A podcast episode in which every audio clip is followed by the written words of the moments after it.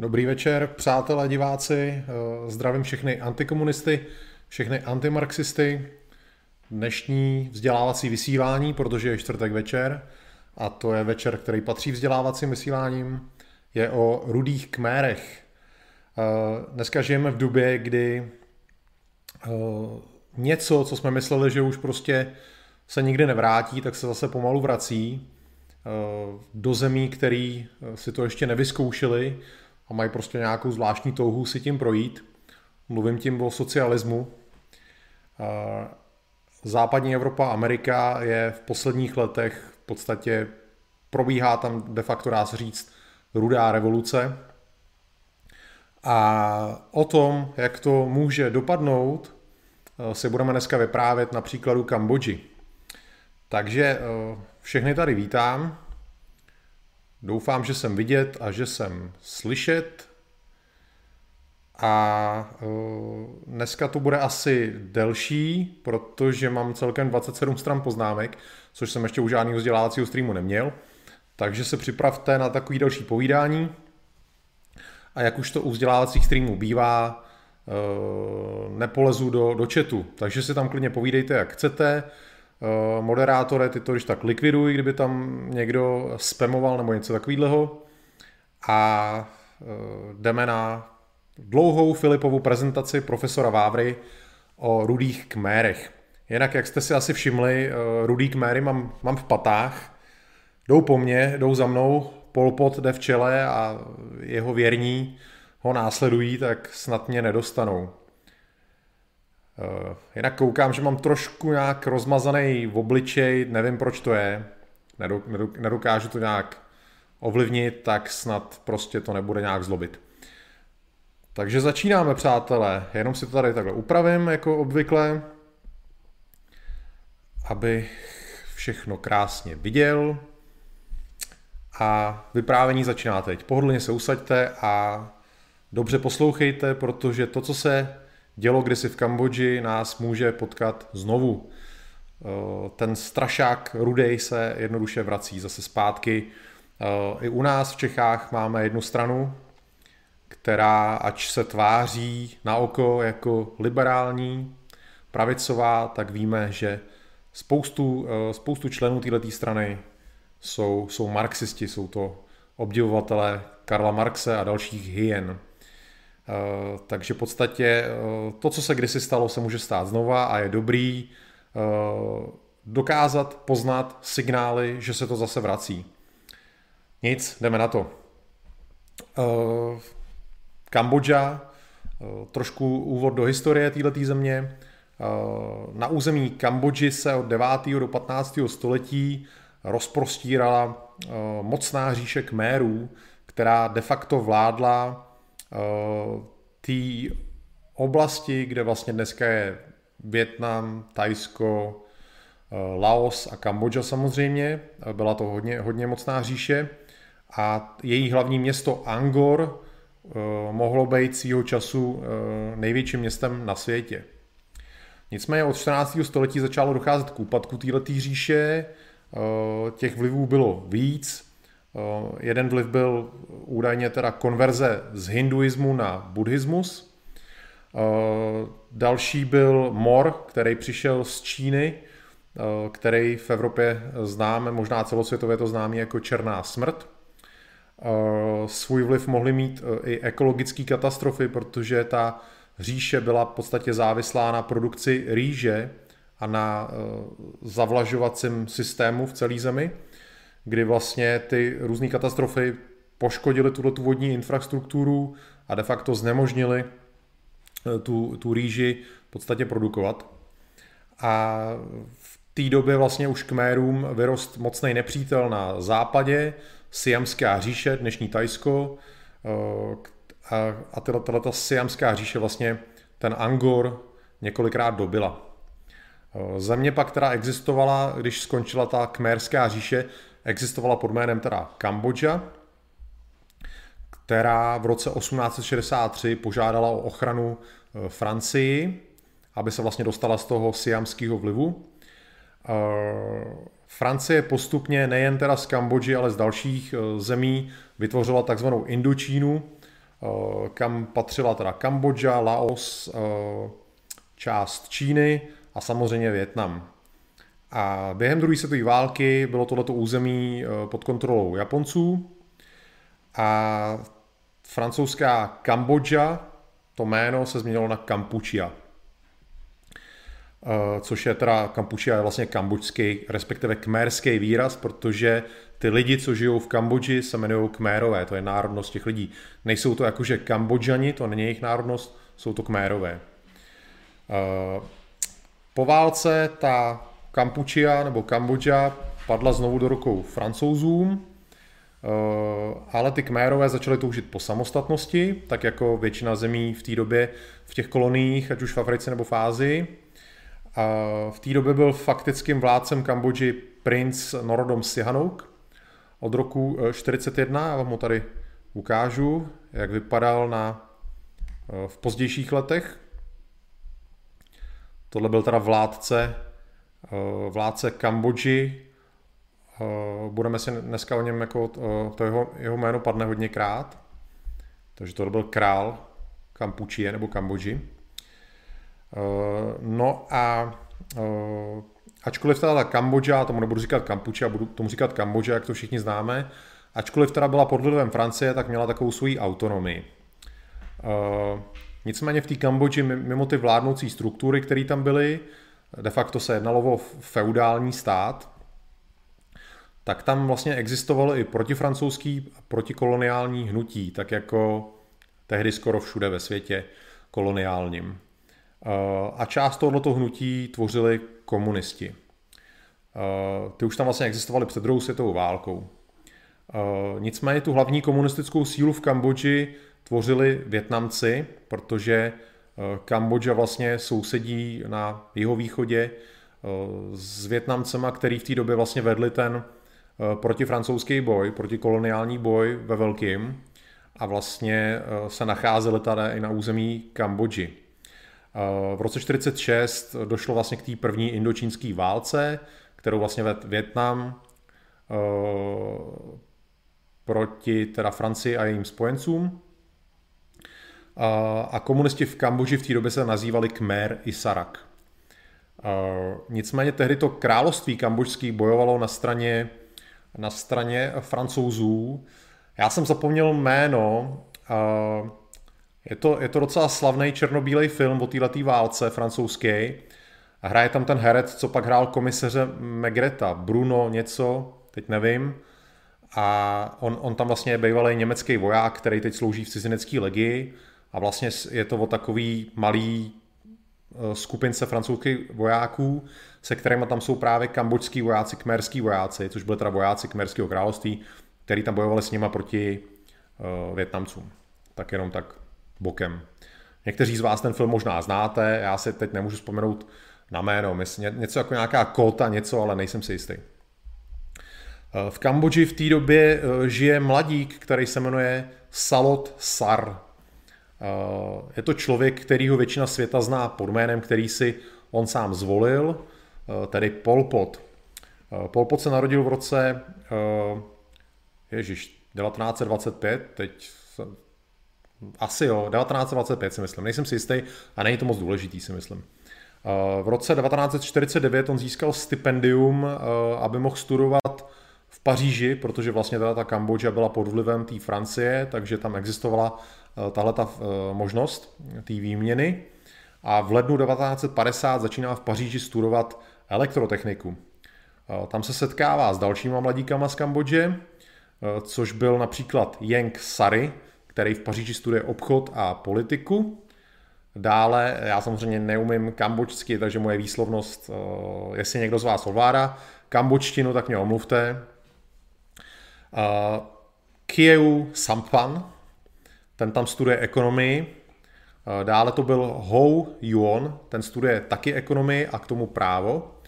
Pak to byl Son Sen, který studoval v podstatě vzdělávání a literaturu. A nakonec Hunim, který studuje právo. A všichni tyhle ty, se kterými on se tam poznal, se v budoucnu, v blízké budoucnosti eh, stanou v podstatě eh, hlavníma postavama těch rudých kmérů. Takže tato ta skupina těch mladých kambočských studentů, který studují na vysokých školách v Paříži v západním světě, tak tohleto jádro těch tam soudruhů, kterých jsme poznali, v podstatě se zapojí do toho komunistického hnutí pak v Kambodži a stanou se vůdci těch rudých kmérů. Takže taková zajímavá prostě paralela té výchovy v tom západním světě a přeci i přesto jakoby touhy uh, vytvořit nějaký jiný svět. Uh, Tato ta pařížská zkušenost prostě byla uh, zásadní pro vznik těch rudých kmérů. Člověk by chtěl spekulovat takový to, co by kdyby, kdyby je tam tehdy třeba francouzská tajná služba zlikvidovala, tak možná nikdy nedošlo k tomu, k čemu pak v Kambodži došlo, ale to jsou prostě takový to, co by kdyby. Uh, co se teda v té Paříži stalo? Co, co se tam odehrálo? Uh, ten Yang Sari, Sari v Paříži s dvěma dalšíma Kambodžanama zakládají marxistický spolek, takovou tajnou buňku, která se vlastně schází, čtou si marxistické texty a podrobují se navzájem sebekritice. Ta sebekritika, o tom jste už určitě slyšeli ve, ve spojení s komunismem. V marxismu, leninismu má sebekritika svoje místo. Ona teda vznikla během stalinismu, ale vlastně pak se rozšířila všude, hlavně teda do Ázie, ale i v Československu byla přítomná. Vlastně, aby mohla mm, politická komunita postupovat vpřed, tak se musí neustále podrobovat sebekritice, aby nacházela svoje chyby a, a nedostatky. Jo, to je prostě takový, takový revoluční zvyk, který oni praktikovali. Neustále v podstatě eh, si dělat sezení, kde vytvářeli kritiku jak, tak zároveň i sebekritiku. Eh, ten teda Sary plus Sár, tedy Pol Pot, eh, oba tam vstoupili do francouzské komunistické strany v Paříži. Jinak, kdo jste se dívali na, můj, na moje vysílání o komunistických filmech, a nebo jste viděli známý film Zítra se bude tančit všude, tak si určitě pamatujete, že na konci toho filmu Zítra se bude tančit všude je tam ten velký festival mládeže v Berlíně. On eh, se neodehrával jenom ve filmu, ale skutečně se stál. V roce 1951 se odehrál v Berlíně. A e, možná si pamatujete, že v tom filmu se objevilo hodně azijských tváří. E, ten Yang Sari a Pol Pot se tohoto festivalu zúčastnili. Oni tam tehdy taky byli. E, a údajně to na ně mělo velký vliv, tohleto. Nicméně v té době, 1951, komunismus byl na vzestupu, skoro všude. Eh, v podstatě kromě Sovětského svazu zabíral polovinu Evropy, eh, Čínu a eh, v dalších zemích byl taky silný. Jenom v té Francii vlastně komunistická strana měla 25% volební výsledek, takže byla hodně silná. Ten Pol Pot v té Paříži, v té Francii hodně čte, ať už teda Žána Jacques Rousseau,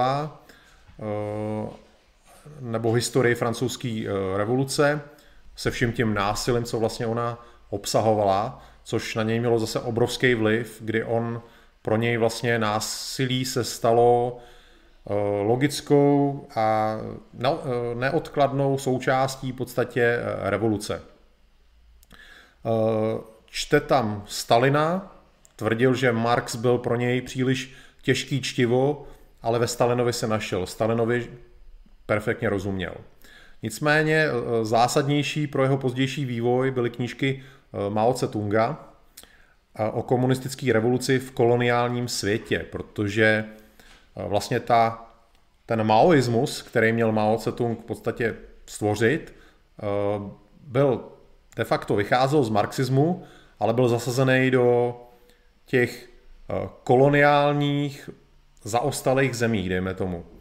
Protože marxismus od Marxe je zasazený do moderní podstatě eh, společnosti tehdejší doby, to znamená industriální společnost, kde vlastně je proletariát ve formě dělníků. Ten maoismus vlastně eh, tohle to neměl. Eh, Ázie byla nerozvinutá, byla zaostalá, tam neměli žádný továrny s nějakýma proletářema, většina vlastně lidí byli rolníci velice prostý, proto bylo třeba ten marxismus upravit do těchto těch podmínek a o tom vlastně byl maoismus a o tom byly ty Mao Tse-tungovy knížky, který eh, ten Pol Pot vlastně hltal. A dalším jeho, dalším jeho zdrojem eh, v podstatě inspirace byl taky anarchista Kropotkin, o kterého se teda učí, že revoluce vyžaduje alianci eh, intelektuálů a rolníků, nebo proletářů, jakkoliv je chceme nazývat, a že ta revoluce musí být nekompromisní a že základem komunistické ideologie je rovnostářství. On teda je nabitej těma komunistickýma vědomostma, nicméně ve škole mu to moc nejde. Eh, nezvládá to v podstatě a je, je, je vyloučený. Eh, vlastně musí se vrátit v podstatě do Kambodži a stává se takovou přirozenou spojkou mezi těma komunistama, eh, co zůstali v Paříži, kambodžskýma, a mezi těma, co jsou v Kambodži. V roce 1952 tam je teda jako vyslaný oficiálně aby teda zjistil, jak se věci v Kambodži mají a aby doporučil, eh, s kým ta pařížská nebo ta francouzská kambodžská komunistická buňka eh, má vlastně v Kambodži spolupracovat. Takže eh, Pol Pot je teda zpátky v Kambodži, vyhodnocuje tam situaci a doporučuje kmerskou verzi Větminu. Větmin byla ta v podstatě ozbrojená síla větnamských komunistů, která působila i jako v kmerském provedení na území eh, Kambodži. Eh, Pol Pot se tam k ním připojuje a ačkoliv teda tato uh, gerila, která je kmerská, tak není v ní jako převaha kmérů, je v ní převaha Větnamců, ať už co se týče v podstatě členů nebo vedení. Já mám tady jen takovou ilustrační fotku, jak vypadal Větmin. Trošku zvětšíme. To je Větmin jako v pozdějších dobách, ale prostě eh, kromě teda Větnamu eh, působil právě i na území Kambodži. Eh, vlastně v roce 1954 Větnam poráží Francouze, Kambodža už teda vyhlásila nezávislost o rok, rok předtím, ale stále vojensky Francii podporuje vlastně až do konce a bojuje proti větnamským i domácím komunistům, mezi kterými je teda ten Pol Pot. Eh, když válka skončí, tak ty větnamský gerily z Kambodži eh, odcházejí a ty místní komunisti, včetně Pol Pota, se tam rozhodnou bojovat zemi o moc eh, volební cestou.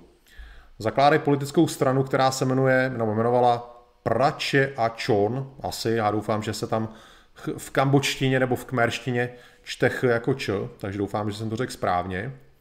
Nicméně tady ta strana, stejně jako všechny ostatní strany, jsou z toho volebního klání vytlačený tím princem nebo králem, teda Sihanokem.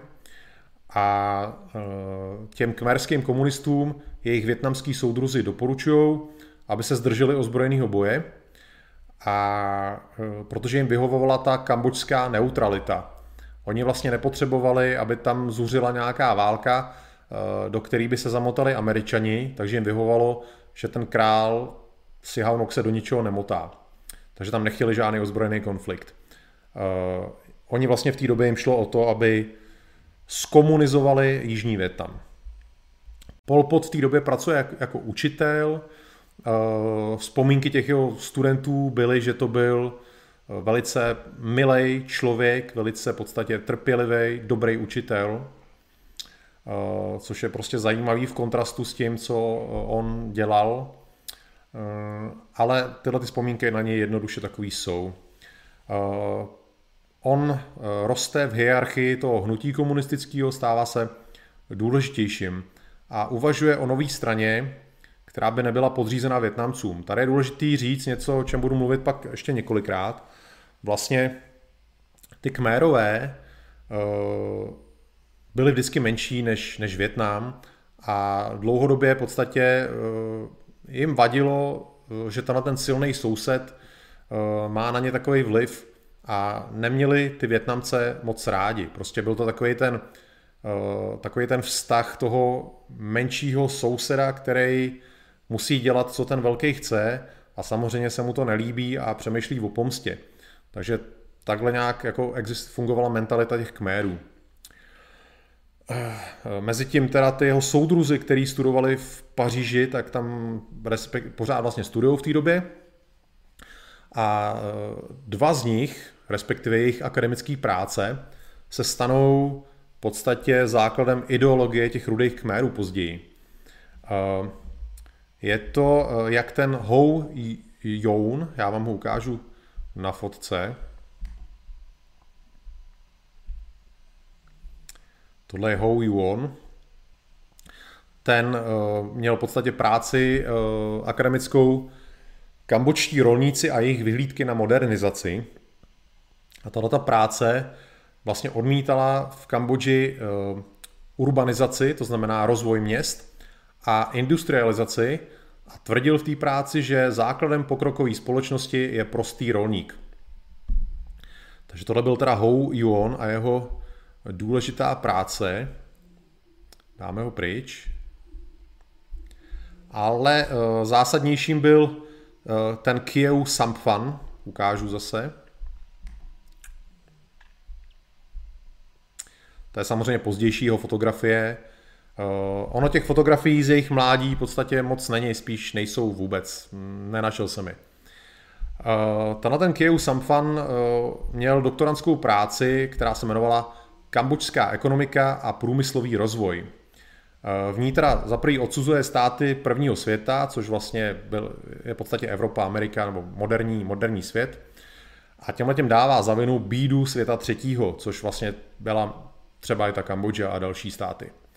Nicméně, co je důležitý, vlastně na čem teda stála ta ideologie ekonomická těch rudých kmérů, on obhajoval takzvanou ekonomickou soběstačnost té Kambodži, národní, což teda měla být teorie, která vycházela z toho, že celá Kambodža by se měla kolektivizovat zemědělsky, že v podstatě jediným průmyslem de facto by se mělo stát zemědělství v Kambodži a to celé zemědělství by mělo být kolektiv, kolektivizovaný. To znamená, pokud tam byli soukromí vlastníci, jakože byli, tam v podstatě de facto byl furt feudalismus, tak se mělo to vyvlastnit a vlastně se to dát všechno lidem, který tam vlastně na to měli kolektivně pracovat. Což podle jeho teorií mělo přinést rychlou transformaci společnosti, a s ní spojený průmyslový a technologický rozvoj, aniž by k tomu potřebovali pomoc jiných států.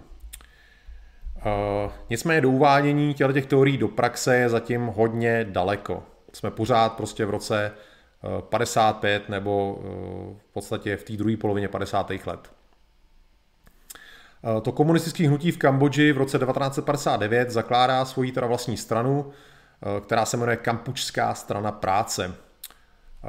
Konečně vám ukážu Polpota, i když ho vidíte teda, teď ho nevidíte, teď vidíte Samfana. Polpota vidíte celou dobu za mnou, jak tam teda mašíruje, ale teď vám teda ukážu takového eh, oficiální obrázek. Tohle je Polpot. Eh, Polpot se stává jedním ze čtyř skutečných vůdců této strany, o kterých členi řadoví vlastně nic nevědí. A jsou takový muži, kteří jsou v pozadí ve stínu. A ten Samfan, ten tvůrce té teorie vlastně ekonomický kmerský, rudý kmerský, se vrací z Paříže a zakládá v Kambodži eh, levicový časopis ve francouzském jazyce. Já dám pryč Polpota. Eh, ten časopis se jmenoval Pozorovatel. Zase neumím francouzsky, něco jako Le, le Observer nebo něco takového. Eh, no ale nicméně no, ten kambočský stát je netolerantní vůči levici a tenhle ten uh, Samphan je rok později uh, zatčený tajnou policií a veřejně je svlečen a zbyt a vyfotografován, což je jako obrovský, obrovský ponížení. Ta strana komunistická vlastně řeší, jaký bude její postoj ke králi, k vládě a, a k Větnamu je setkání tajných aktivistů eh, a do čela strany je jmenován muž jménem Tou Samout. Já vám ho ukážu zase. Takže tohle to byl vlastně člen, teda, eh, podstatě vedoucí, nebo úplně nevím, jaká byla ta jeho funkce, jestli předseda, nebo jak mu, jak mu říkali, prostě tou samou vedl teda komunistickou stranu v té Kambodži v té době. Dáme ho pryč. Jeho zástupcem byl zvolen další důležitý člověk, Nuon Chea, který byl známý jako Long Red. Tady ho máme na fotce. Zase z pozdější doby. Tak, dáme pryč. A číslo 3 je Polpot. A číslo 5 je už nám známý Jeng Sary, na kterého se teda podíváme teď. Tohle je on, zase v pozdější době. Tak. Eh, dohodne, dohodne se teda, ty komunisti v podstatě jsou ochotní k nějakým kompromisům, dohodne se spolupráce s tím eh, Sihanokem a vyhlásí se trend eh, vzdalování těm větnamským komunistům. Taková v podstatě samostatnost. A teď tady mám prostě vypsaný stručně přehled událostí, co se dělo od roku 1962. Ten Tou Samout, který jsem vám před chvilkou ukazoval, že byl teda zvolený do čela té komunistické strany, Eh, tak je zavražděný, údajně teda vládníma agentama, ale spekuluje se, že ho nechal odstranit Pol Pot. Eh, Pol Pot v té době, v roce 62, odchází do táboru Větkongu. Eh, rok 1963, Pol Pot je zvolený hlavním sekretářem strany. Ta provětnamská frakce v těch, mezi těma kambočskýma komunistama je odklizená, její členové jsou v podstatě uklizený, nemají žádnou moc a tu moc skutečnou přebírá ta skupina lidí, těch uh, kambočských studentů, kteří studovali v té Paříži. Tak oni teď jsou zpátky v Kambodži a ovládají uh, de facto tu komunistickou stranu.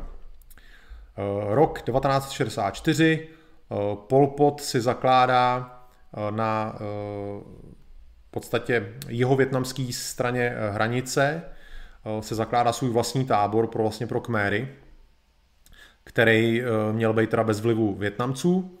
Eh, Větkong na to dohlíží, ale vlastně není tam fyzicky přítomný.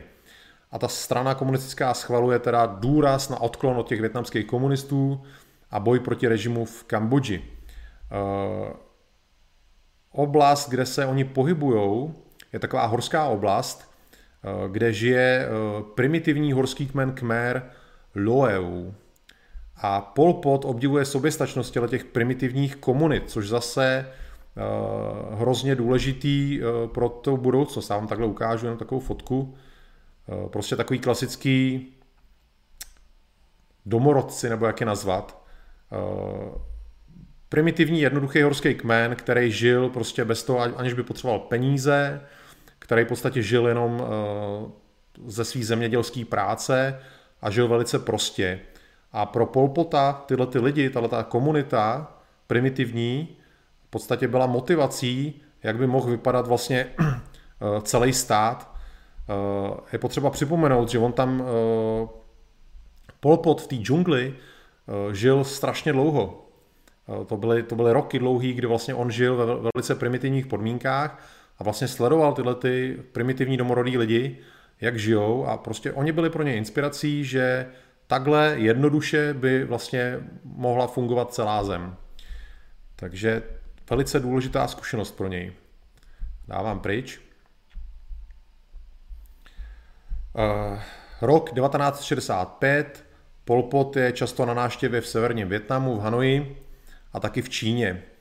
Eh, do Hanoje přichází pěšky, asi to vypadalo nějak podobně jako ta fotka za mnou. Oni, oni se tam dostávali přes Hočiminovou stezku a, a on vlastně v Hanoji má dost času studovat eh, archívy eh, severovětnamský, kdy vlastně zjišťuje, že ten severní Větnam usiluje o Indočínskou federaci, že de facto usiluje o to, aby vládnul v té Indočíně Větnam což je v rozporu s tím kmerským nacionalismem. Eh, když pak odchází do Číny, tak tam se mu čínskí komunisti velice věnují. Eh, na to, o jak malou zemi se jako vlastně jedná Kambodža, tak oni si ho tam velice jako hm, cenili a vysoký kádry komunistický čínský ho v podstatě školej. On tam podstupuje výcvik eh, v třídním boji, eh, zaujal ho údajně velmi eh, školení o politických čistkách, což bude v budoucnu potřebovat. V té době, když tam je, tak je svědkem probíhající kulturní revoluce, kterou se teď nebudu zabývat, když tak se na to podívejte. De facto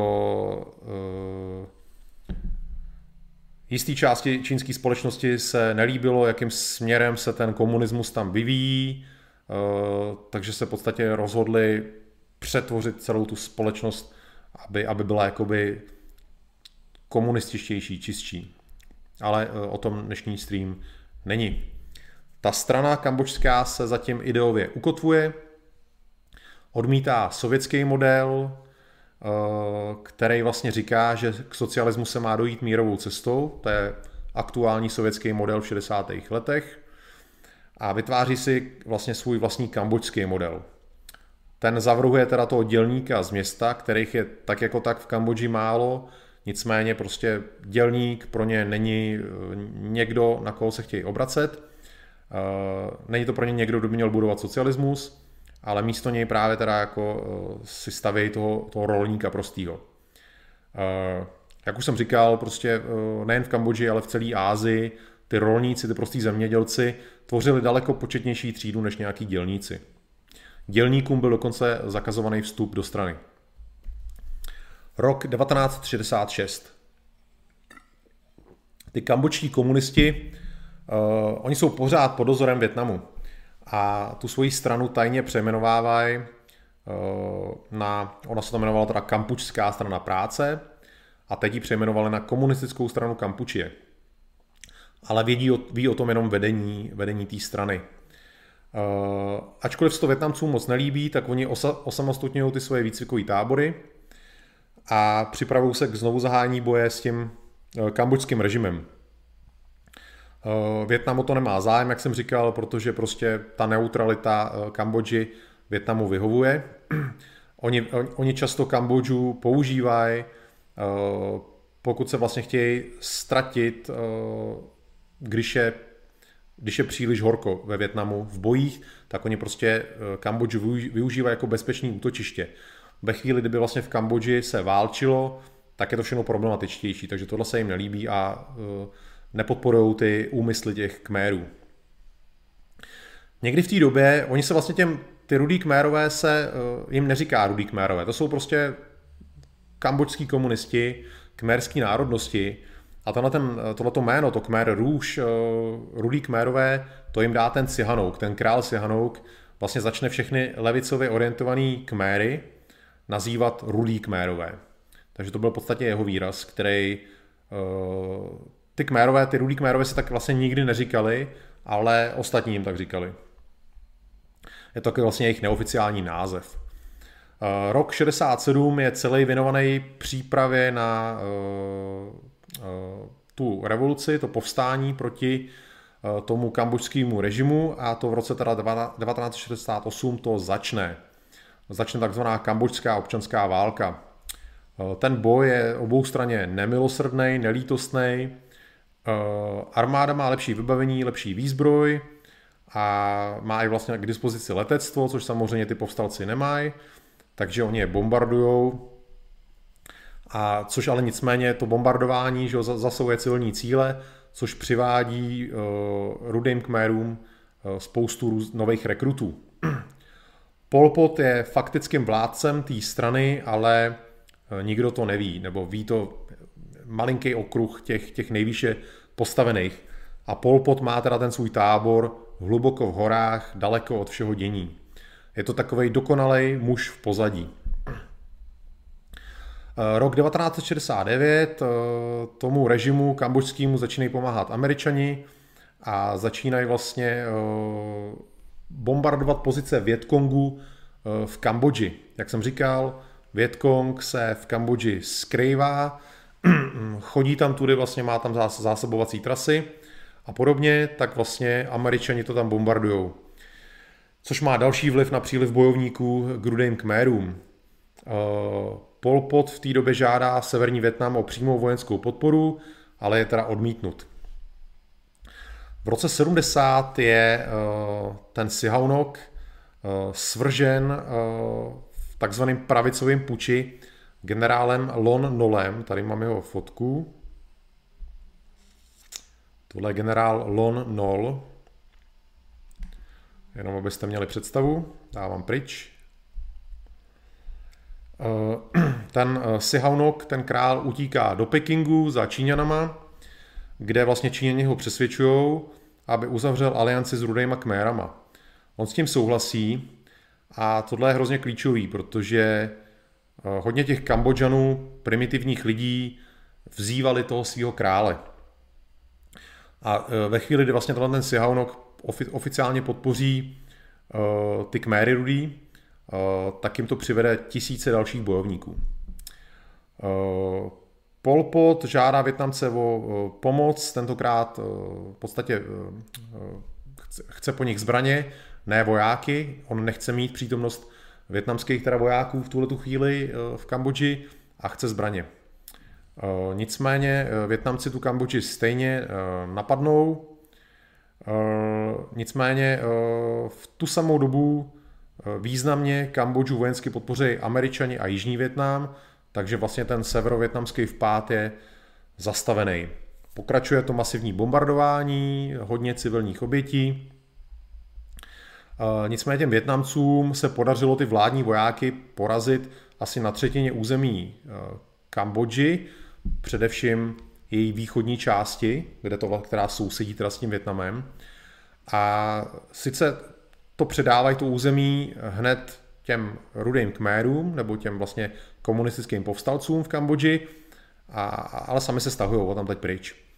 Uh, nicméně to, že se tam jako zapojili takhle, že tam vlastně uh, vedli nějakou válku, tak to vyvolá protivětnamský násilí v Kambodži a tisíce Větnamců je v Kambodži zmasakrováno. V té době se Pol Pot uh, začne nazývat Polpotem. On do té doby, on se říkal různě, on měl spoustu různých jmen. Byla to taková jeho zvláštní taktika, která nebyla nikdy vysvětlená on v podstatě eh, byl v naprostém utajení. Vládnul všemu, ale vlastně jenom hrstka lidí věděla o jeho existenci. Eh, používal různý jména, minimálně pět různých jmen. Tím mátnul svoje, svoje nepřátele, svoje oponenty. Eh, vlastně ne, oni nevěděli, čemu čelí. Oni jednu chvíli si mysleli, že jednají s tímhle s tím člověkem, pak jednali s, s někým s jiným jménem a byl to pořád ten stejný člověk. Takže tohle byla taková jeho zvláštní strategie eh, konspirací a utajení. Eh, v roce 71 eh, ty rudý kmérové jsou v podstatě takový asistenti těm severním Větnamcům, který nesou hlavní tíhu všech těch pohraničních bojů. V podstatě ty Větnamci jsou hlavní bojová síla a ty rudý kmérové jim tak asistují. Nejsou tam hlavní bojovou sílou té Kambodži. Nicméně mají cíl vytvořit si svoji vlastní armádu, a ten boj vést samostatně. V tu chvíli v roce 71 je členství v té straně otevřeno pouze chudým rolníkům. Nikdo jiný, hm, sebe víc nadšený, se do té strany nedostane. V roce 1972 ty rudý kmérové ovládají docela velký kus eh, Kambodži a na tomto území vlastně dochází k prvnímu uplatňování těch jejich ekonomických teorií, to znamená kolektivizace půdy, kdy vlastně bohatým vlastníkům půdy je ta půda sebraná a je rozdělená tak, aby vlastně každý měl úplně stejný díl, což samozřejmě těm tým menšině těch bohatých se logicky nelíbí, ale ty chudí, kterých je víc, z toho mají radost, protože vlastně z ničeho oni najednou něco mají, takže oni to vítají. Ojediněle tam dochází k nějakým popravám, eh, ale ještě ne na takový úrovni jako později je zakázaný hazard, je zakázaný mimo manželský styk a bojuje se s korupcí. A vzniká taky vlastně nějaká jednotná uniforma těch rudých kmérů, která má odkazovat na prostý oblečení rolníka. vlastně ty nejchudší rolnické vrstvy, takže vlastně je to takový prostý černý oblečení s takovou kmérskou červeno-bílou šálou a se sandály, které jsou vyrobené z gumových pneumatik. Takhle tady mám obrázek eh, ženský a mužský uniformy. Velice, velice prostě jednoduchá uniforma. Především ten červeno-bílej šátek byl pro ty kméry typický. Když náhodou neměli na sobě tyhle ty černé hadry, tak vždycky měli tuhle tu šálu červeno-bílou. Tak, dáme pryč.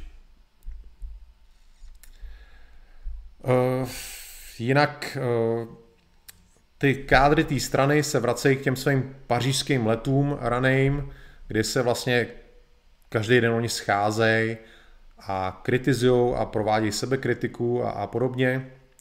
Nicméně Pol Pot v té době už je č, eh, člověkem jedním z mála, který ho není dovolený jakkoliv kritizovat. A v té době taky začíná docházet k prvním střetům mezi Kmérama a Větnamcema někde tam v pohraničí. Větnamci začínají z Kambodži stahovat a soustředit se na svoje vlastní bitvy na území Jižního Větnamu. Rok 73, boj na území Kambodži už je teda zcela v, ruce, v rukou rudých Kmérů.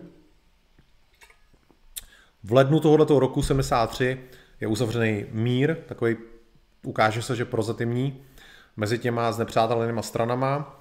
Nicméně ty, ty rudí kmérové se tímhle tím mírem neřídějí, je to nezajímá, jich to netýká a pokračují dál v boji.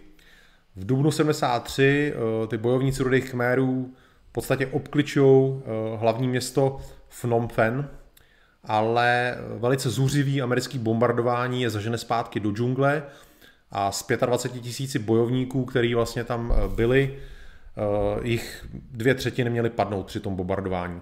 Takže obrovské ztráty. Hodně pozorovatelů, kteří sledují ty rudý kméry, na tom jejich území a vůbec v té akci, tak jim začíná být jasný, že to jsou uh, totální fanatici, který nemají zájem o jakýkoliv příměří. Ono se, ono se o nich prostě strašně málo ví, oni jako eh, moc nehlásají, o co by jim šlo. Uh, v podstatě obyčejný člověk nemá vůbec jako tušení vlastně o co těmhle těm kmerům jde přicházejí zprávy teda o tom životě na tom jejich území, o tom uh, přesidlování lidí do vesnic, o těch všude přítomných zákazech všeho možného, uh, už teda rozsáhlých popravách, ale pořád je tam takový tajemno.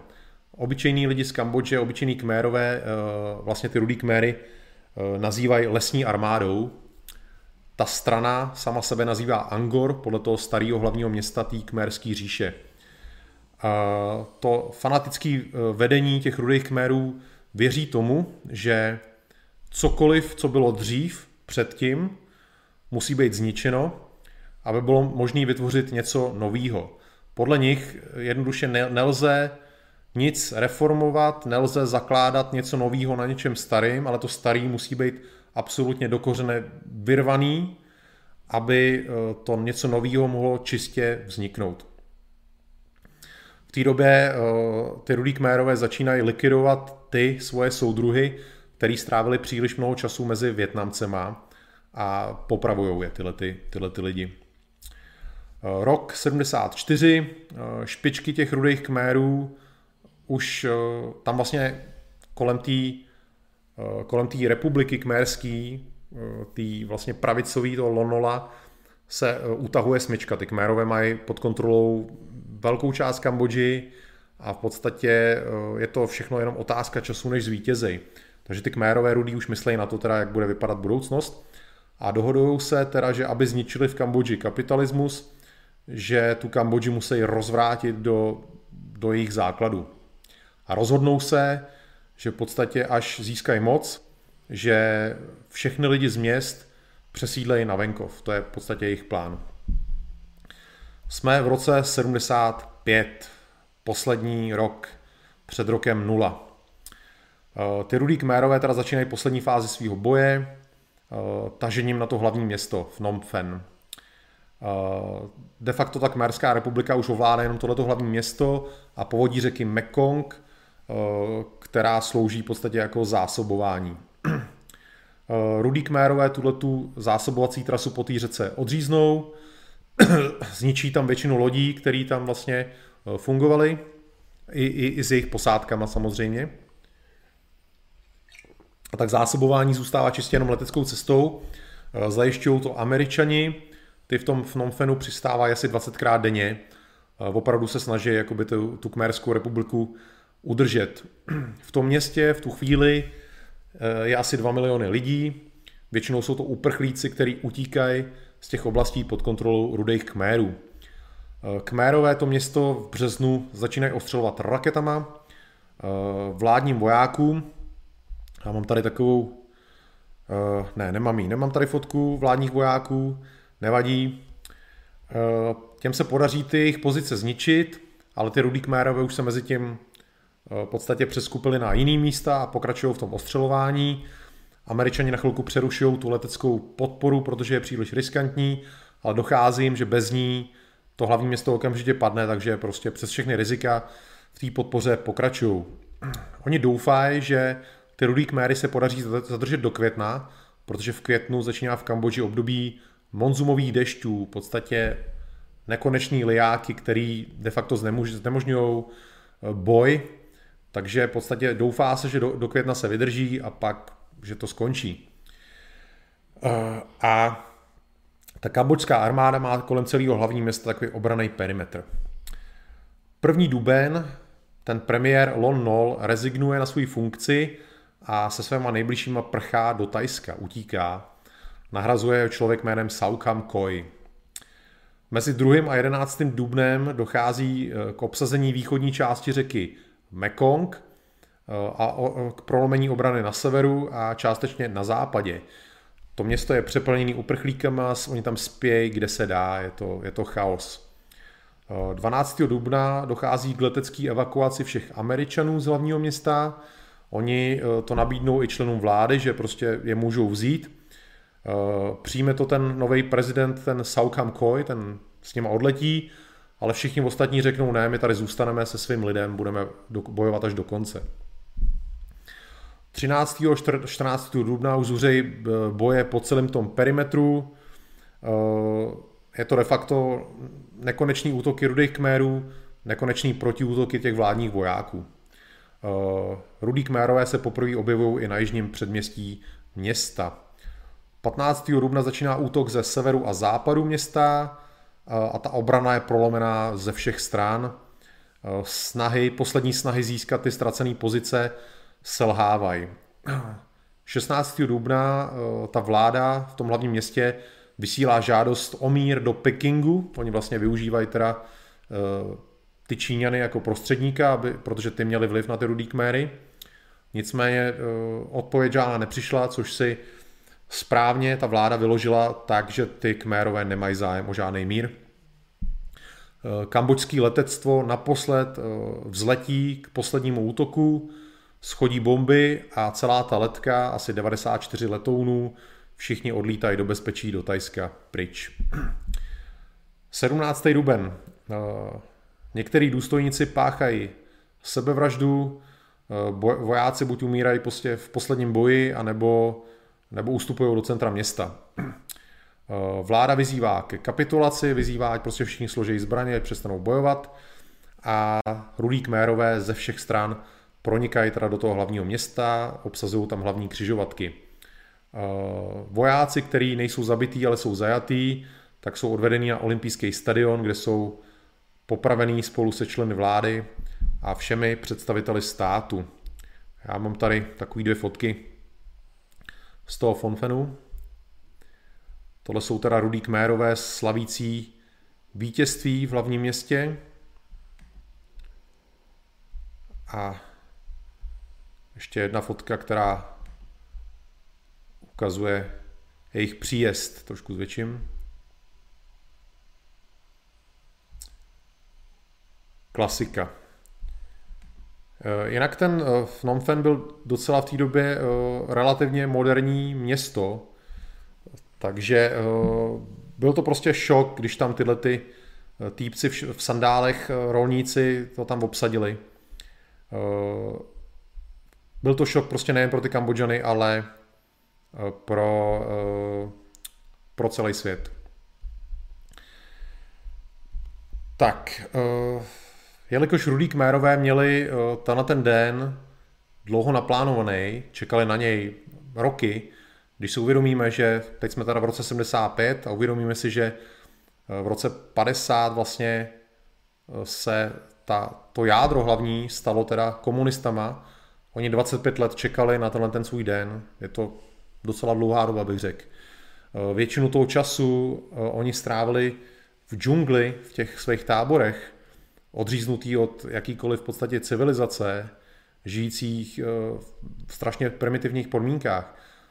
25 let čekali na tenhle ten den a spřádali tyhle ty plány a ten jejich den teda konečně přišel. Oni nestrácejí čas, v podstatě i hned, co dostávají teda to město pod svoji kontrolu, Eh, tak všem lidem oznamují, a těch lidí tam v tu dobu mohlo být už třeba 2,5 milionu, tak všem oznamují, že teda eh, začíná evakuace z důvodu hrozby amerického bombardování, že si mají vzít jenom nejnutnější věci a že, eh, že v podstatě za tři dny budou zpátky. Tady mám takovou fotku, jednu z mnoha fotek, jak ta evakuace třeba vypadala. Trošku zvětšíme.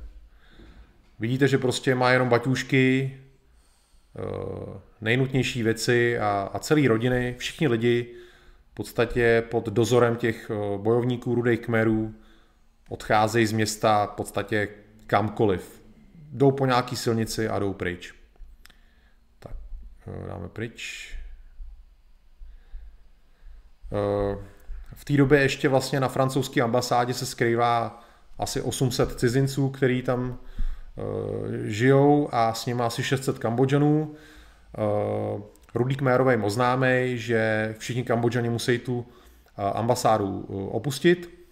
Jedinou výjimku mají kambodžské ženy, které jsou vdaný za cizince. Pokud tam je kambodžský muž, který má evropskou ženu, tak pro ně to neplatí. Takže všichni ty Kambodžani tu ambasádu opouštějí a musí se taky evakuovat. Nicméně eh, nikdy se neplánovalo, že ty evakuovaní Kambodžani se vrátí. Eh, ty rudí kmérové postupovali podle těch svých teorií o tom vylidnění eh, měst a vytvoření komunismu okamžitě, bez všech těch fází, které mají prostě probíhat, než se ke komunismu dostanete, tak oni ho chtěli vytvořit okamžitě. Ten městský život měl být v podstatě zničen, zcela zničen, Eh, všichni Kambodžani teda měli žít eh, na venkově jako rolníci v tom kolektivizovaném zemědělství a žít v malých komunách. Eh, byly případy lidí, kteří se odmítali evakuovat, tak ty byly na místě zastřelený. Jinak všem ostatním byly přiděleny jejich vesnice, tak nějak jakože na zdař Bůh prostě to rozdělili ty lidi. Často měli před sebou dlouhou a těžkou cestu, ačkoliv ty rudí kmérové měli po cestě připravený různý zásoby jídla a vody, tak to samozřejmě nebylo dost, protože eh, nejenom hlavní město bylo vylidněné, všechny města, takže byly miliony lidí na pochodu. V té době žilo v Kambodži zhruba 8 milionů lidí. Eh, tu cestu, už jenom tu cestu nepřežili desetitisíce. Eh, když pak dorazili ty lidi do těch svých vesnic, tak hned na začátku jim bylo nařízený, že mají napsat v podstatě takový krátký životopis, kde mají teda vylíčit, kdo byli do té doby. Pokud na sebe prozradili, že v jakýkoliv formě uh, pomáhali režimu, nebo prostě pracovali pro režim, tak byli popraveni. Uh, lidi, kteří měli nějaký technický uh, speciální vzdělání, tak byli poslaní zpátky do těch měst, kde se vlastně měli obnovit továrny, ale neměli tam žít lidi. No a e, zbytek té populace v té celé Kambodži si rudí kmérové e, rozdělili na takzvaný starý a nový lidi. I když jako logicky byste si mysleli, že noví lidi budou e, ty jejich lidi a starý lidi budou ty zpátečníci, tak bylo to přesně obráceně. Starý lidi, nebo taky jakože původní lidi, to byli ty rolníci chudí, ta vlastně třída společenská, kterou oni vyzdvihovali rudí kmérové a noví lidi byli lidi z měst. Uh, nicméně uh, na rýžových polích, což, byl teda, což mělo být to hlavní, co se mělo uh, v Kambodži dít, pěstovat rýži, tak tam měli pracovat všichni. Nicméně ty městský lidi nebyli zkušený samozřejmě, vůbec neměli se zemědělstvím žádnou zkušenost a tak brzy začal na mnoha místech řádit hladomor.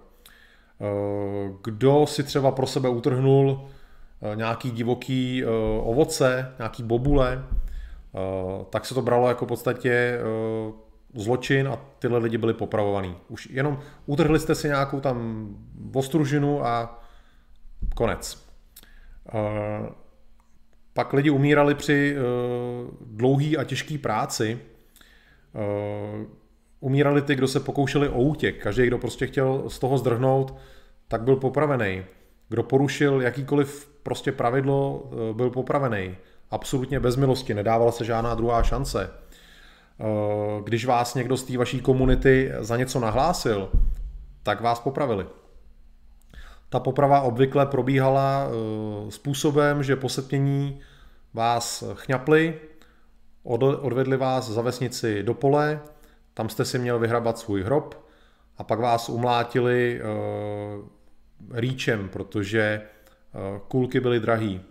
Takže prostě vykopali jste si hrob, do něj jste si klekli, jeden rudý kmer vzal rýč a prásk do hlavy.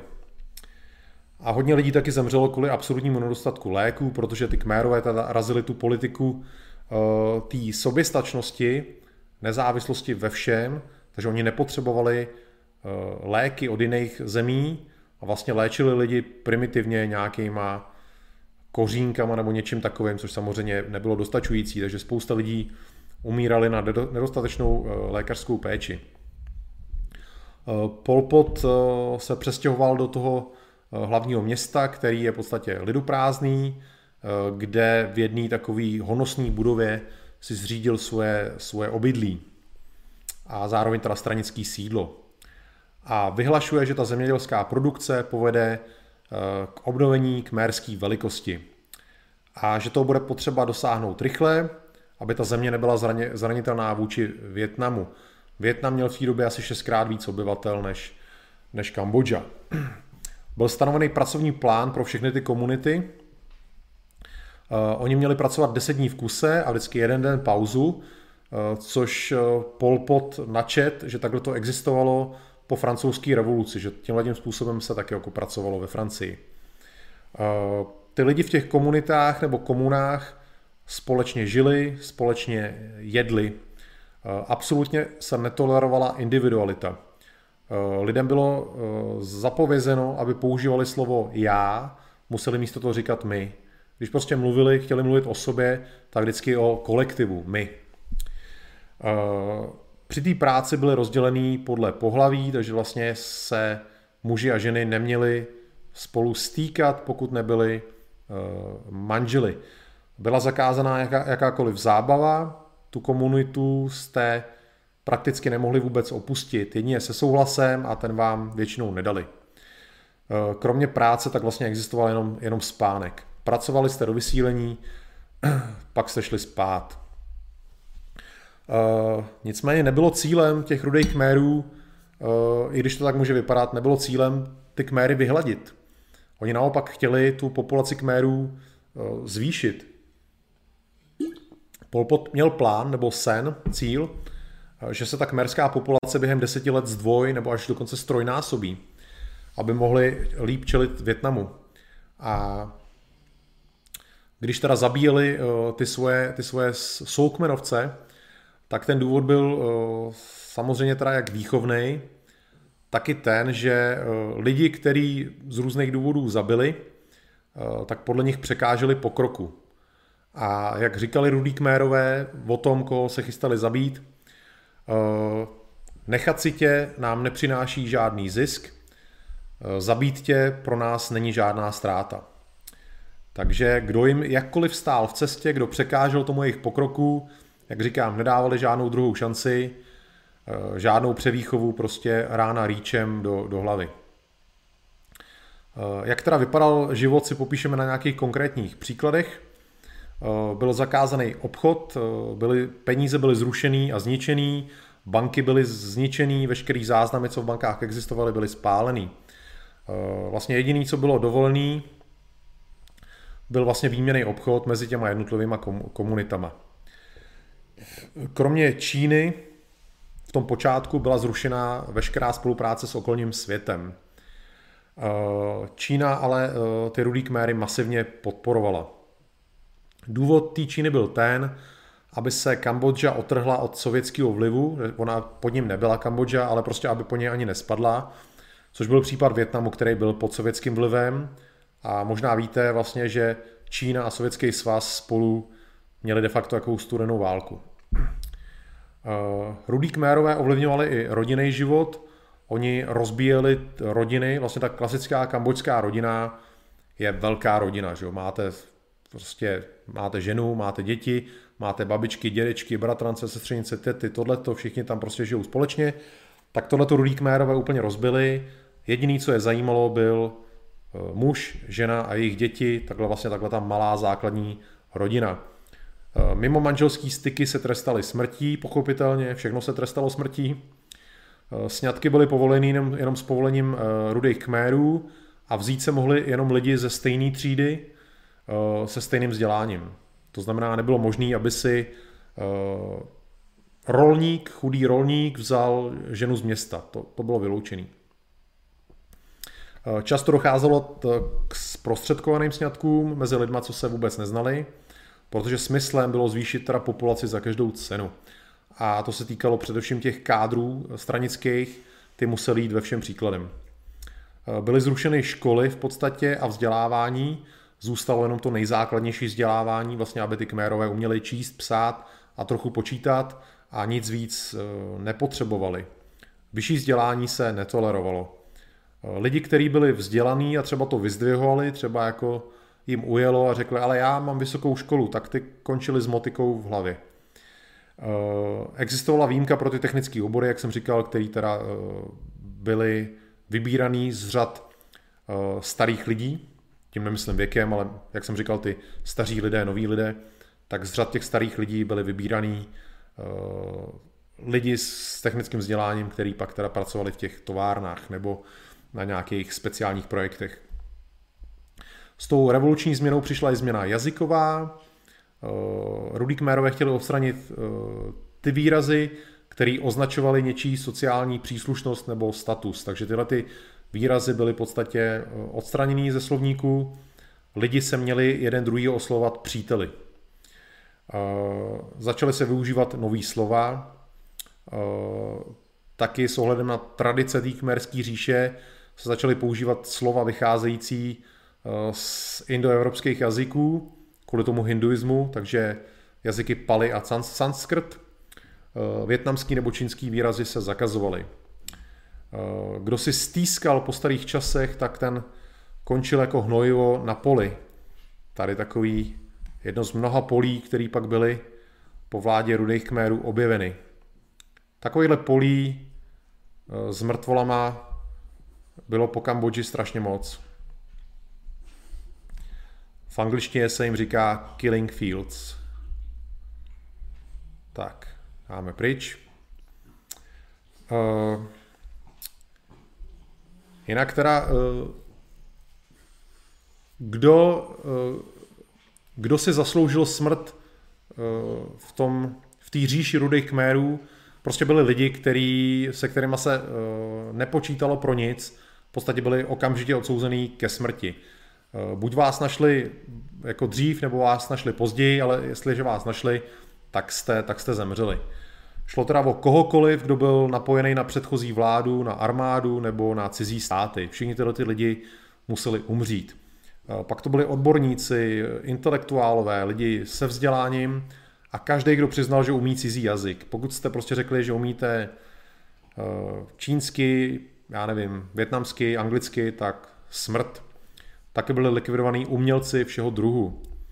Eh, ty rudý kmérové tu společnost chtěli změnit absolutně od základu. Eh, a potřebovali vlastně jenom ty, eh, ty starý lidi, ty prostý, ty obyčejný lidi, kteří jsou nebo byli nezatížený nějakou minulostí, nezatížený vědením, věděním, nezatížení rozhledem. Prostě lidi s čistou hlavou. A ostatních se museli zbavit. Tohle byla jednoduše jejich filozofie. Byli likvidovaní příslušníci etnických menšin, protože ty kmérové byli dnešním jazykem by se nazývali extrémní nacionalisti, taky v některých eh, zdrojích se ta jejich politika nazývá rasistická. Oni v podstatě si o sobě mysleli kmérové, že jsou jako nadřazená, nadřazený druh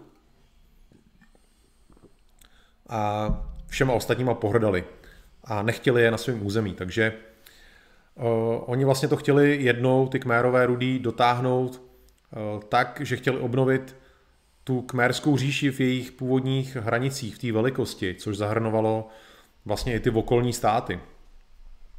Takže na území Kambodži za rudých kmérů byli vražděni etnický Číňani, etnický Větnamci, etnický Tajci a další. Likvidovaní byli v podstatě všichni eh, věřící všech, všech vír, křesťani, muslimové, buddhisti, všichni. Eh, v tom hlavním městě stála taková eh, od 19. století taková pěkná katedrála.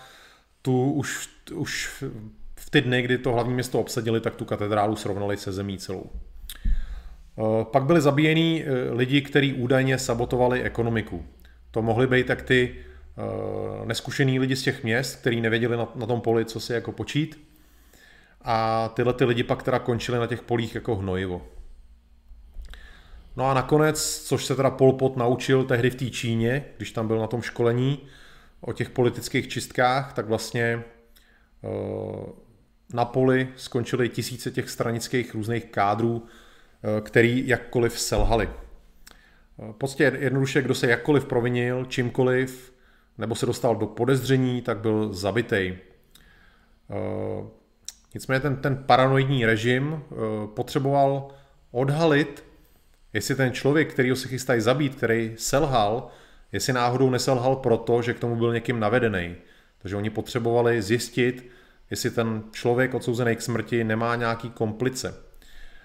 Oni věřili tomu, že Větnamci chtějí rudý kméry zničit, věřili tomu, že mají Větnamci mezi nimi svoje agenty a eh, proto bylo na území Kambodži zřízeno eh, asi 150 věznic, z nichž ta nejzámější byla věznice Tuol Slang, kterou si ukážeme si tady v podstatě, ona tam na tom místě je teď muzeum té genocidy a je tam všechno, je to údajně všichni tvrdí, že to je hodně dobrý muzeum, hodně dobře udělaný.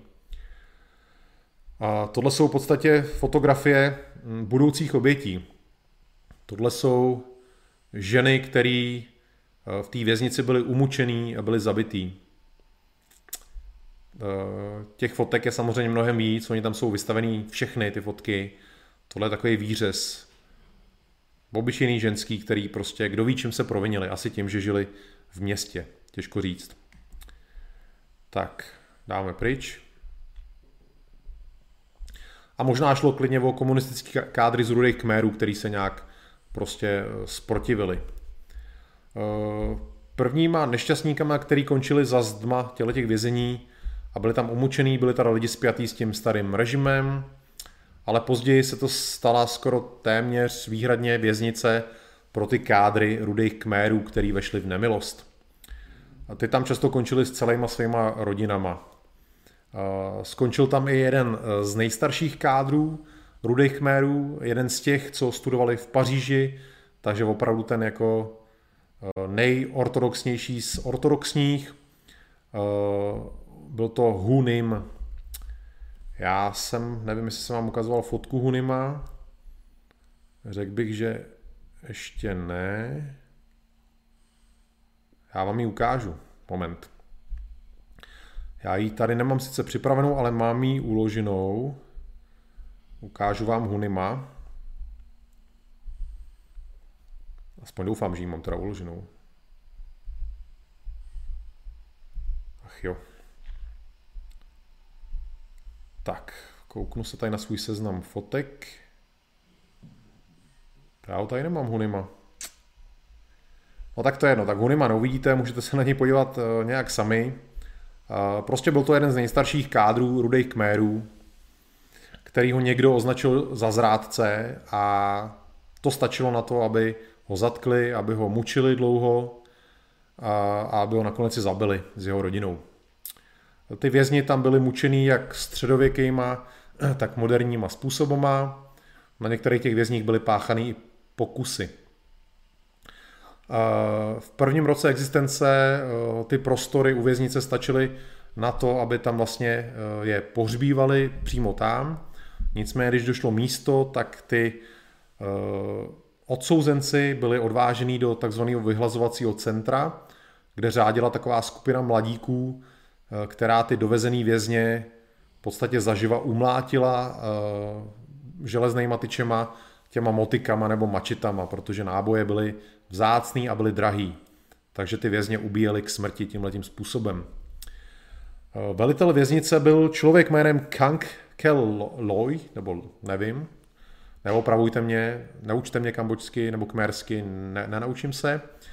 Nicméně všichni mu říkali uh, soudruh duch a nebyl to duch jakože náš duch, ale uh, možná duč, se to čte v, tom, v té kmerštině, netuším, ale budeme mu říkat duch, ono to zní tak jako líp.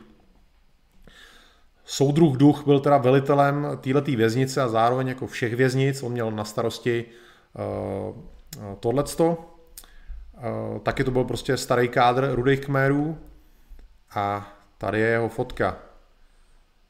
Takový šmoula, jako vidíte ho prostě takový šmoula, kterýmu byste dali korunu, vytahali ho za ty jeho velký uši a, a dali mu pohlavek, ale tenhle ten člověk byl, podepsal rozsudky deseti tisícům, stál za, věděl o všem tom mučení, sám ho nařizoval, byla to, byla to lidská zrůda, tenhle ten člověk. Soudruh duch, dáme, eh, dáme ho pryč, soudruha ducha. Uh, Počkejte, takhle. Tak, dobrý.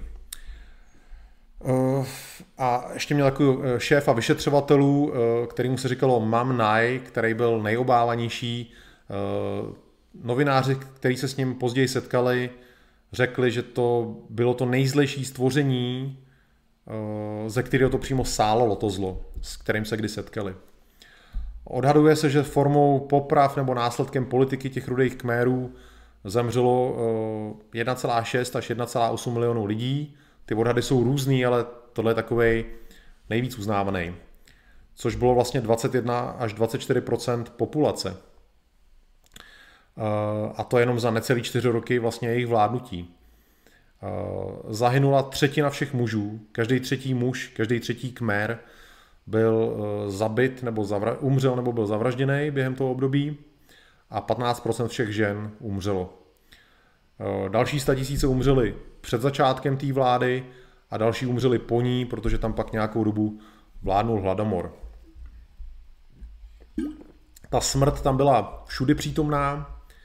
Eh, třeba když se v roce 75 do Kambodži vrátili různí levicoví intelektuálové kambočský, kteří žili různě ve světě, a chtěli se v Kambodži připojit k socialistické revoluci, tak samozřejmě ty rudí kmérové okamžitě podezírali z toho, že to jsou eh, agenti cizí.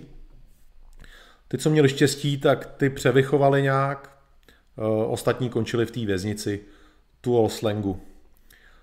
V pozdější fázi toho režimu rudých kmérů se viníci hledali úplně všude a každý ukazoval na druhý, aby se sám vyhnul nějaký zodpovědnosti a celý skupiny rudých kmérů byli svýma bývalýma kamarádama zatýkaný a e, mučený a popravovaný. E, v této souvislosti je zajímavý takový příběh, je to takový ukázkový příběh e, velitele východní zóny. Já vám jenom ukážu, jak ta Kambodža byla rozdělená. Ona byla rozdělená na zóny, kdy každá zóna měla jako svého velitele. Vidíte tam vlastně okolo i ty státy, takže Někde uprostřed eh, dole je to hlavní město a vidíte, že teda jako severovýchodní a východní zóny sousedily přímo teda s Větnamem a tam vlastně byly zároveň největší vliv těch Větnamců. Tak to jenom, abyste viděli, eh, jak si teda Kambodža stála geograficky a kde vlastně ležel Větnam. Já to tam takhle nechám malinký, možná se na to ještě podíváme. A ukážu vám tady jednoho teda člověka, o kterém teď budu mluvit. Já to na chvilku zvětším, abych vám eh, řekl, o kom chci mluvit, pak to trošku zmenším. Takže o kom chci mluvit, ten tam stojí uprostřed v takový té tmavý uniformě. Je to člověk, který v této době velí té východní zóně, jmenuje se So Phim. A na této fotce je na náštěvě větnamských, větnamských komunistů. Větminu nebo Větkongu. Je to ještě v dobách, kdy rudí kmérové měli přátelský styky s Větnamcema. Takže eh, teď vám řeknu ten jeho příběh, co se mu stalo. Eh, leden 77, eh, střed Kambodži, kdo vlastně sílí to vedení,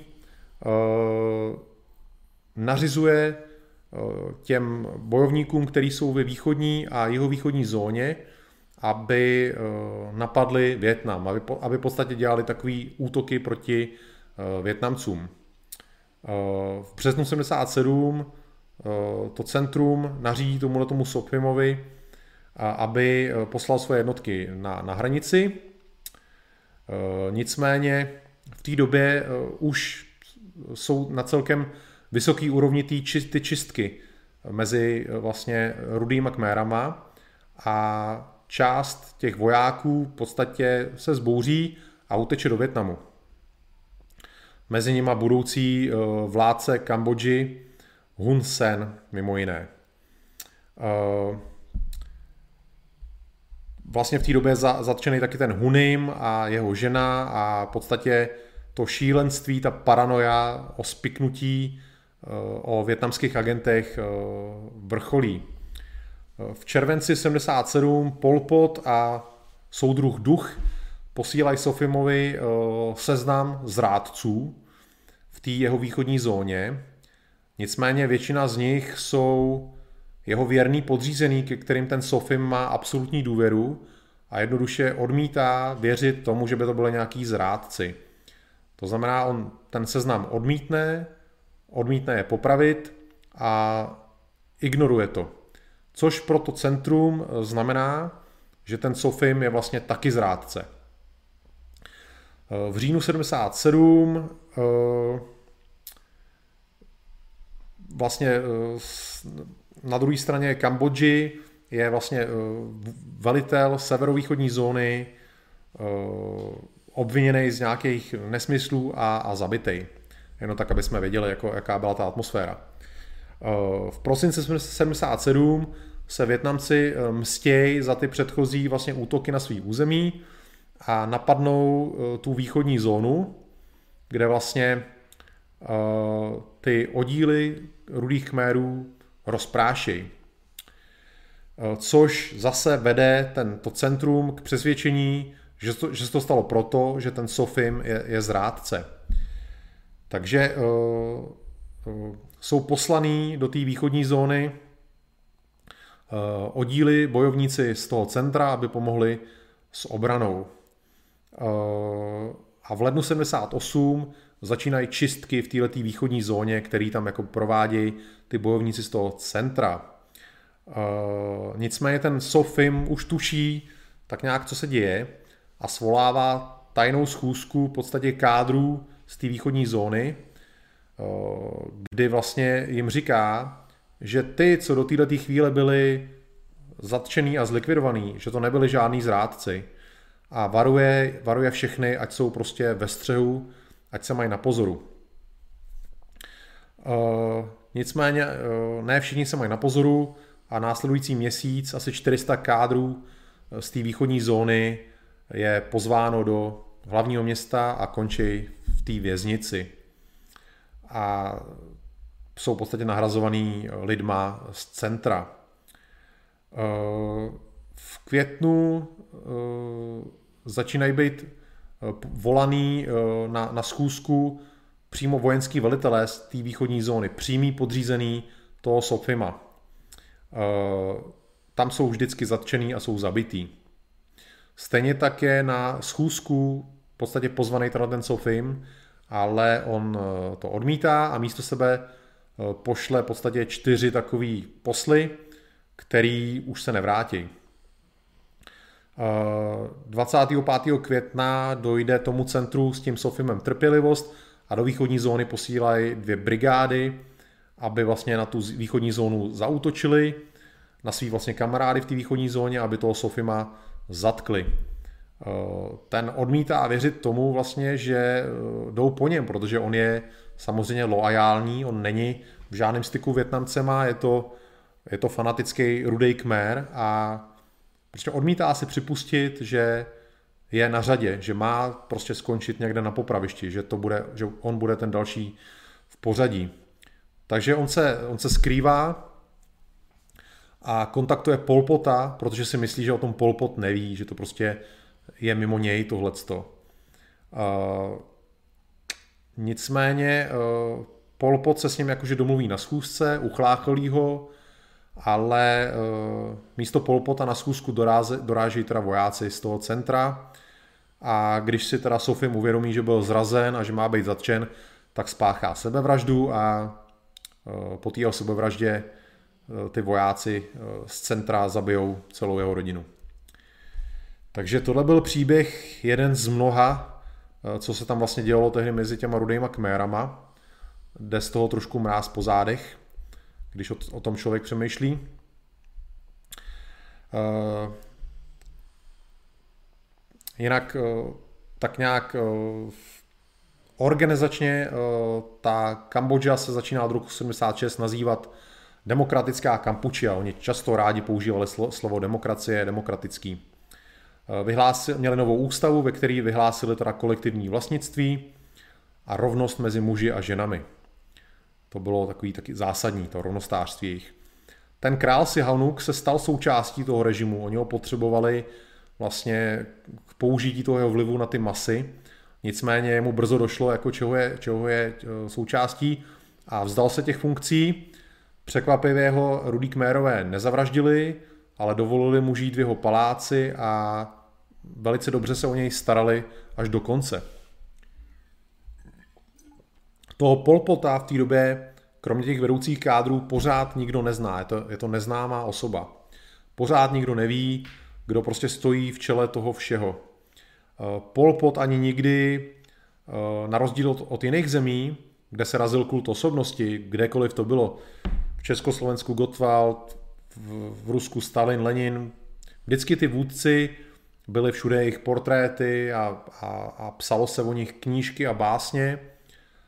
Pol Pot prostě měl tu svoji povahu tajnůstkářskou a nechtěl, aby o něm někdo, někdo věděl.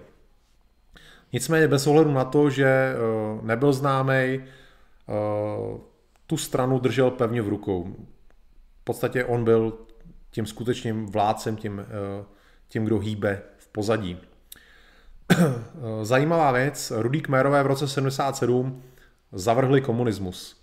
Oni řekli, my už nejsme komunisti, my jsme revolucionáři, který nepatří do obvyklých škatulek tady v komunistické Indočíně. Oni si vytvořili svůj vlastní systém, který byl teda založený na extrémním nacionalismu. Oni nesnili o nějakém lidském bratrství jako jiní marxisti, ale eh, ta revoluce měla být jenom pro ně. Eh, zároveň ale chtěli postavit tu svoji společnost na eh, marxistických principech absolutní rovnosti a té absolutní rovnosti chtěli teda dosáhnout radikální cestou. Nicméně ta rovnost fungovala jenom pro obyčejný kméry, eh, to vedení žilo celkem v luxusu, klasicky. V druhé polovině té vlády těch rudých kmerů, oni teda vládli necelý čtyři roky, Eh, ty věci nešly tak, jak oni si je naplánovali samozřejmě, takže oni se začali otvírat některým zemím, nejvíc teda té Číně, ta jim slíbila pomoc v té době vyšší 1 miliardy dolarů a do země byly poslány tisíce vojenských, ale i technologických poradců, kterým tam měli pomáhat se vším. Mimo jiné v roce 78 zemi naštívil rumunský prezident Nikolaj Čaučesku, což byl jeden z mála teda jako uh, vůbec lidí, co tu zemi takhle oficiálně navštívili. Úplně jiný vztah, eh, eh, zásadně jiný, měla Kambodža s tím Větnamem. Eh, ty střety už začaly v roce 75. Jak jsem říkal, Rudý Kmérové chtěli tu svou říši obnovit v té původní velikosti, Větnam stál v čele.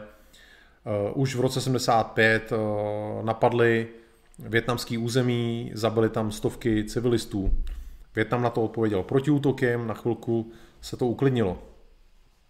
Ale prostě, jak říkám, eh, kmérové, rudý kmérové obecně eh, Větnamce nenáviděli a toužili po jejich zničení. Takže ta armáda těch rudých kmérů, kambojská armáda se chystala na válku s Větnamem. 30. Eh, dubna 77 rudý kmérové zase napadli větnamský území, pobili tam spoustu civilistů. Větnam nicméně tentokrát neodpověděl proti útokem, ale přesunul do těch napadených oblastí eh, vojenské síly. Útoky rudých kmérů nicméně pokračovaly dál, eh, tak nakonec teda Větnamci zautočili v prosinci 77, byl to drtivý útok a ty rudý, rudý kméry v podstatě rozprášili tam, kde na ně narazili. V lednu 78 byli eh, asi jenom 25 km od hlavního města, ale potom se stáhli z nějakých důvodů. Ačkoliv teda ty rudý kmérové dostali na zadek, nepoučili se z toho, byli to absolutní fanatici a dál proti tomu Větnamu agitovali. Eh, říkali, že když jeden kampučský voják zabije 30 Větnamců, tak, eh, tak si Větnam podrobíme celý. Ale vlastně nikdy neměli šanci. Ty Větnamci byli mnohem početnější, eh, byli teda vojensky možná stejně zocelí jako ty rudý kmérové, možná líp, ty Větnamci přece jenom za sebou těch bojů měli víc a na jiný úrovni než ty kmérové, a, ale eh, měli lepší výzbroj než ty kmérové. Jednoduše ty kmérové proti ním neměli eh, reálně žádnou šanci, přesto to pořád zkoušeli. Eh, do jednání mezi těma zeměma se pokoušela vstoupit Čína. Čína chtěla je udobřit, ale nemělo to žádný výsledek. Ty rudí kmérové jednoduše nechtěli vůbec ustoupit. Takže na jaře 78 pokračovaly útoky na větnamský území, zase další tisícovky mrtvých civilistů. Větnamci zase provedou zdrcující protiútok, ale zase ho nedotáhnou do konce, takže všechno je zpátky ve starých kolejích. V září 78 Větnam oznamuje Sovětskému svazu, což je v podstatě takový tatínek Větnamu, oznamuje, že eh, chce vyřešit kampučskou otázku někde na začátku roku 79. Definitivně. Konečné řešení kampučské otázky. V listopadu 78 z Větnam povolává do zbraně 350 tisíc vojáků, kteří jsou soustředění teda na hranicích s Kambodžou. Eh, Větnam je teda podporovaný Sovětským svazem, nicméně Čína vzkazuje, dává výstrahu, varování, že pokud Větnam nepřestane chřestit zbraněma, Větnam byl přitom napadený neustále, pokud nepřestane Větnam chřestit zbraněma, že je vojensky potrestá. Větnamci v té době eh, zřizují z kmerských přeběhlíků eh, vlastní jednotku, která se jmenuje Kampučská fronta národní spásy. Eh, zatímco teda Sovětský svaz podporuje Větnam, Čína podporuje Kméry. Eh, rudý Kmérové měli na konci roku 78 na hranici s Větnamem 73 tisíc vojáků, což bylo teda asi tak pětkrát méně, než tam měli Větnamci. Uh, nicméně od těch Číňanů začali mít uh, rudý kmérové dobrou výzbroj. Měli stíhačky, měli těžký dělostřelectvo, včetně protiletadlového dělostřelectva, měli i tanky. Měli i eh, moderní bojové čluny eh, pro říční boj. A, a měli tam asi 20 tisíc čínských poradců, což je takový eufemismus pro de facto žoldá, žoldáky. Eh, Čína navíc na svojí hranici s Větnamem posílá stovky tisíc vojáků a pro jistotu, kdyby něco, 2 eh, miliony vojáků na hranici se Sovětským svazem, kdyby se do toho uh, Sověti chtěli motat.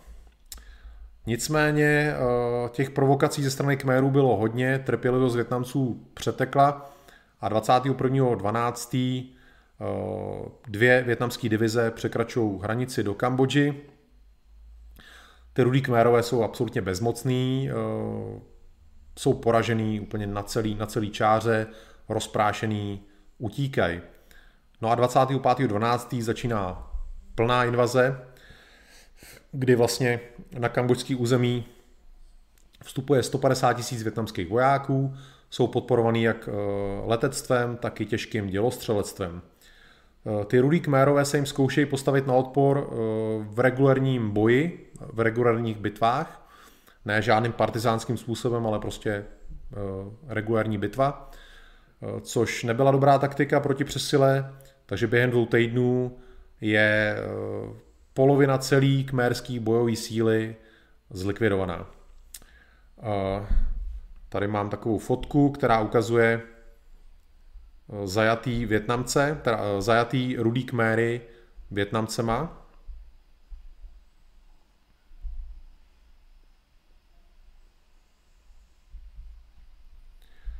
Tak, dáme pryč. Je dobrý ten jejich výraz toho vzdoru, té nenávisti. Oni byli absolutní fanatici, ty rudí kmérové.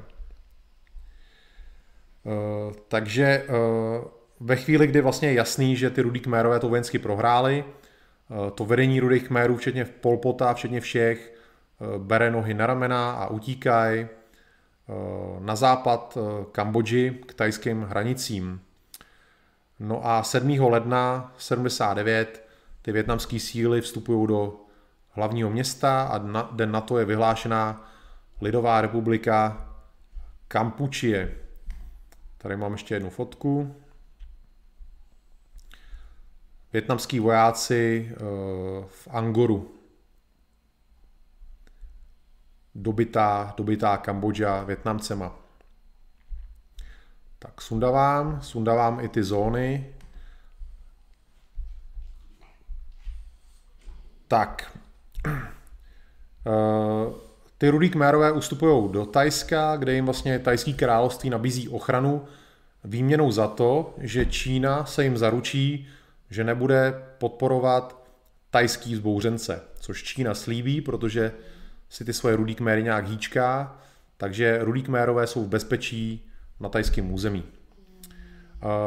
Proti ale větnamské přítomnosti na tom kambodžském území začne protestovat skoro celý svět kromě Sovětského svazu a i nás, Československá, eh, skoro všechny azijské země s tím mají problém, že tam vlastně Větnam rozšiřuje svůj vliv a eh, samozřejmě Čína a taky USA. USA v podstatě eh, se oboří na Větnam, co tam jakože dělá. Svým způsobem se Spojený státy potom stávají spojencem rudých, rudých kmérů. A je to z důvodu, té slavné geopolitiky, která nezná žádný zásady, eh, žádnou morálku. Eh, prostě eh, Amerika se bála sovětsko-větnamského vlivu, proto byla ochotná se postavit na stranu těch, těch komunistických řezníků kmerských. Což je něco, co odmítám chápat a tolerovat. Nicméně Číňani, který předtím hrozili Větnamcům, že vojensky potrestají, pokud něco udělají, tak splnili slovo a 17. E, února, což je teda více než měsíc po, po pádu teda těch rudých kmérů, čínský vojska vstupují na větnamský území.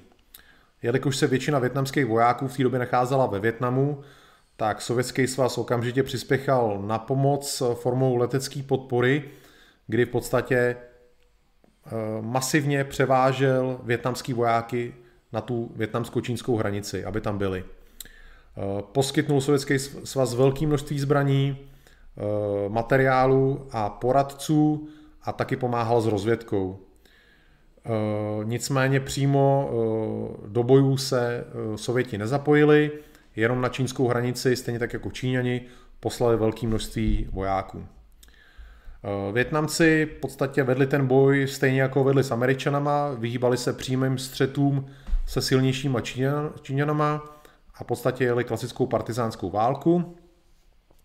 Nicméně eh, Číňan, Číňani v podstatě vítězili, eh, rozdrtili vlastně ty jednotky, se kterými se setkali, eh, dobili nějaký území a po nějakých necelých čtyřech týdnech Číňani oznámili, že cesta na Hanoj je volná, tím je jejich mise trestná mise, trestná výprava v podstatě splněná a, a vrátili se, stáhli se zpátky na své území. Eh, jaký byly ztráty, neví se to přesně, jsou různé spekulace, jsou různé názory. Eh, jistý je to, že eh, Větnam měl ty ztráty větší než ty Číňani. V Kambodži v té době není stále ještě úplně dobojovaný, ten západ vlastně s tou tajskou hranicí je de facto pod kontrolou Kmérů, zatímco teda východ je pod kontrolou Větnamu a těch místních provětnamských komunistů. Boj touhletou formou od, roku, od toho roku 79 pokračoval až do roku 1996, kdy ten Yang Sari, kterýho jsem zmiňoval na začátku, přešel s polovinou všech bojovníků na druhou stranu. Chci tady jenom znova zdůraznit, že než ty rudí kmérové se dostali k moci, tak de facto žili spoustu, spoustu let v džungli. A pak, když zase o tu moc přišli po necelých čtyřech letech, tak zase eh, v podstatě skoro 17 let žili zase v džungli. Je to, je to taková, takový zajímavý postřeh v podstatě. Eh, v té době dochází mezi Rudejma Kmérama k takovému poslednímu frakčnímu boji, kdy Pol Pot se snaží naposled získat kontrolu nad Rudejma Kmérama. Nicméně nakonec dochází k jeho zatčení a Pol Pot v roce 1998 v takovém domácím vězení umírá. Takhle Pol Pot v té době vypadal. Zemřel v klídečku, neodsouzený, nikdy nepopravený, zemřel přirozenou smrtí. Tak. Eh, no a eh, vlastně eh, v roce 99 většina těch kádrů byla buď pochytaná, nebo se vzdala. A jaký byl osud těch jednotlivých představitelů toho vedení těch rudých kmérů, těch, toho jádra z té Paříže a vůbec těch, co prostě stáli v čele těch rudých kmérů, tak ten autor toho ekonomického programu návratu Kambodži do středověku, ten Kieu Samphan, ten byl zatčený až v roce 2007, byl odsouzený na doživotí a stále ještě je ve vězení. On stále ještě žije a je ve vězení na doživotí. Ten další teoretik, co v Paříži napsal tu svoji práci, ten Hou Yuan, Youn, ten byl za nejasných okolností zabitý při tom dobytí hlavního města v roce 75. Spekuluje se v různých možnostech, co se mohlo stát. Buď zemřel náhodně, nebo ho popravili, neví se to přesně. Eh, o tom Hunimovi jsme se bavili, že ho zavraždili teda jeho kamarádi v roce 77. Ten uh, Yank Sari byl zatčený taky až v roce 2007, ale zemřel dřív, než mohl být nad něm vynesený rozsudek. Uh, číslo dvě u rudých kmérů Nuon Chia byl začený taky v roce 2007 a zemřel ve vězení v roce 2018. Číslo 5 u rudých kmérů, Ta Mok, byl zajatý už v roce 99 v kambodžské džungli a zemřel ve vazbě v roce 2006. Son Sen, eh, další prostě hlavní postava rudých kmérů, ten byl na Polpotův rozkaz zavražděný v roce 1997. Eh, celá jeho rodina byla eh, zastřelená a potom jejich těla rozjezdili nákladní auta.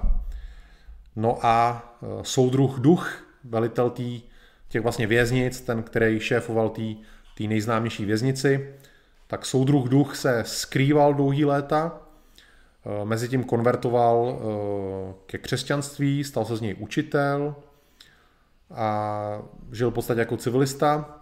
Nicméně v roce 99 ho poznal jeden fotograf a ten duch se sám udal úřadům, byl odsouzen na doživotí a teď v září, v podstatě nedávno, před půl rokem, v září 2020, zemřel. Takže přátelé, tohle byla moje přednáška o rudých kmérech, o těch bestích a teď dám prostor vám, pokud se mě chcete na něco zeptat.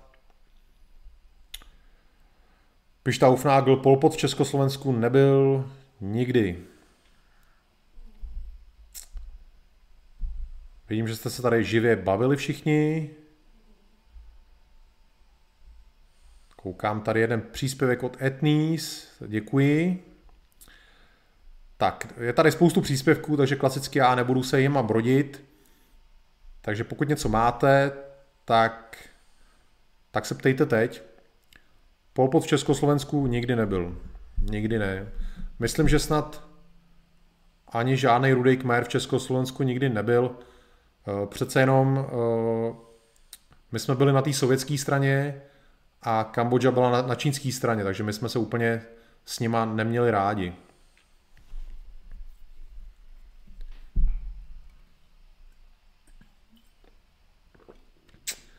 Došla mi voda v mý láhvi, tak snad nebudu už moc mluvit. Snad jsem vám řekl všechno, všechno zásadní.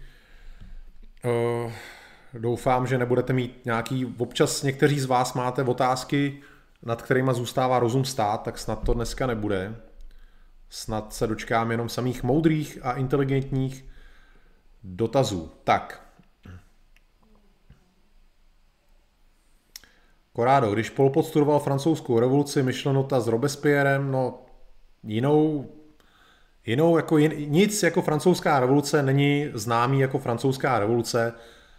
Eh, bylo tam spoustu různých samozřejmě revolt, ale když se řekne francouzská revoluce, tak se vždycky myslí samozřejmě ta, eh, ta první v roce 1789. Samozřejmě. Tak. Děkuji Vladimíru Vaškovi za poděkování. Sumisuki, bylo to fajn, Kambodžani mají sebevědomí na nule. Lesní chodec děkuje za skvělou přednášku, děkuji, Venca Hénik taky děkuje. Já děkuji za vaše děkování. Já fakt vidím, že jsem dneska nějaký rozmazaný, mám nějaký rozmazaný v obličeji na tom. Přitom tady v softwaru se vidím čistě, ale ještě sedím křivě nějak, ale to není softwarem, to jsem se tady rozvalil v křesílku.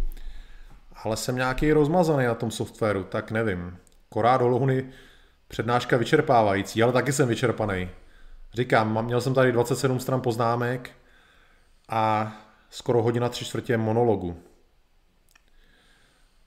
Kateřina, to se nedivím, že ti došla voda. Moc zajímavé, zase jsem se hodně dozvěděla. Děkuji. Rád jsem vám něco předal. Proč tam mám rozmazanou tu hlavu tyjo, na tom záběru? Spodek je, spodek je ostrej a hlava je rozmazaná, tomu nerozumím. Hm. To je pro mě zase záhada, teda tohleto, přátelé. Uh, Vejdanštejn, dnešní kmérové jsou na tom jak s politickými názory po těchto zkušenostech. Hele, uh, lidi, kteří uh, kméry opustili během různě těch frakčních, frakčních bojů, tak vlastně se do dneška podílejí svým způsobem na moci v Kambodži, ale četl jsem nějakou statistiku, že z dnešních obyvatel Kambodži polovina je mladší 24 let, Eh, lidi, kteří tuhle dobu zažili, tvoří jenom 10% celý Kambodži, takže uh, už o tom většina lidí ani neví. A samozřejmě, že jako s tím šílenstvím nechce mít nikdo nic moc společného. Ty, ty rudý kmérové de facto už neexistují. Je to minulost. Enebene, asi nejzajímavější přednáška. Super vstupné jsem si předplatila včera. Já nebe neděkuju, víš, že nemusíš žádný vstupný platit, že to tady uh, uh, to, to uh, tak nechodí.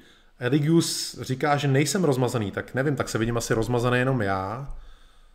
Vidím, že mám takovou rozmazanou hlavu, tak jestli, jestli vy mě vidíte čistě, tak to jsem rád.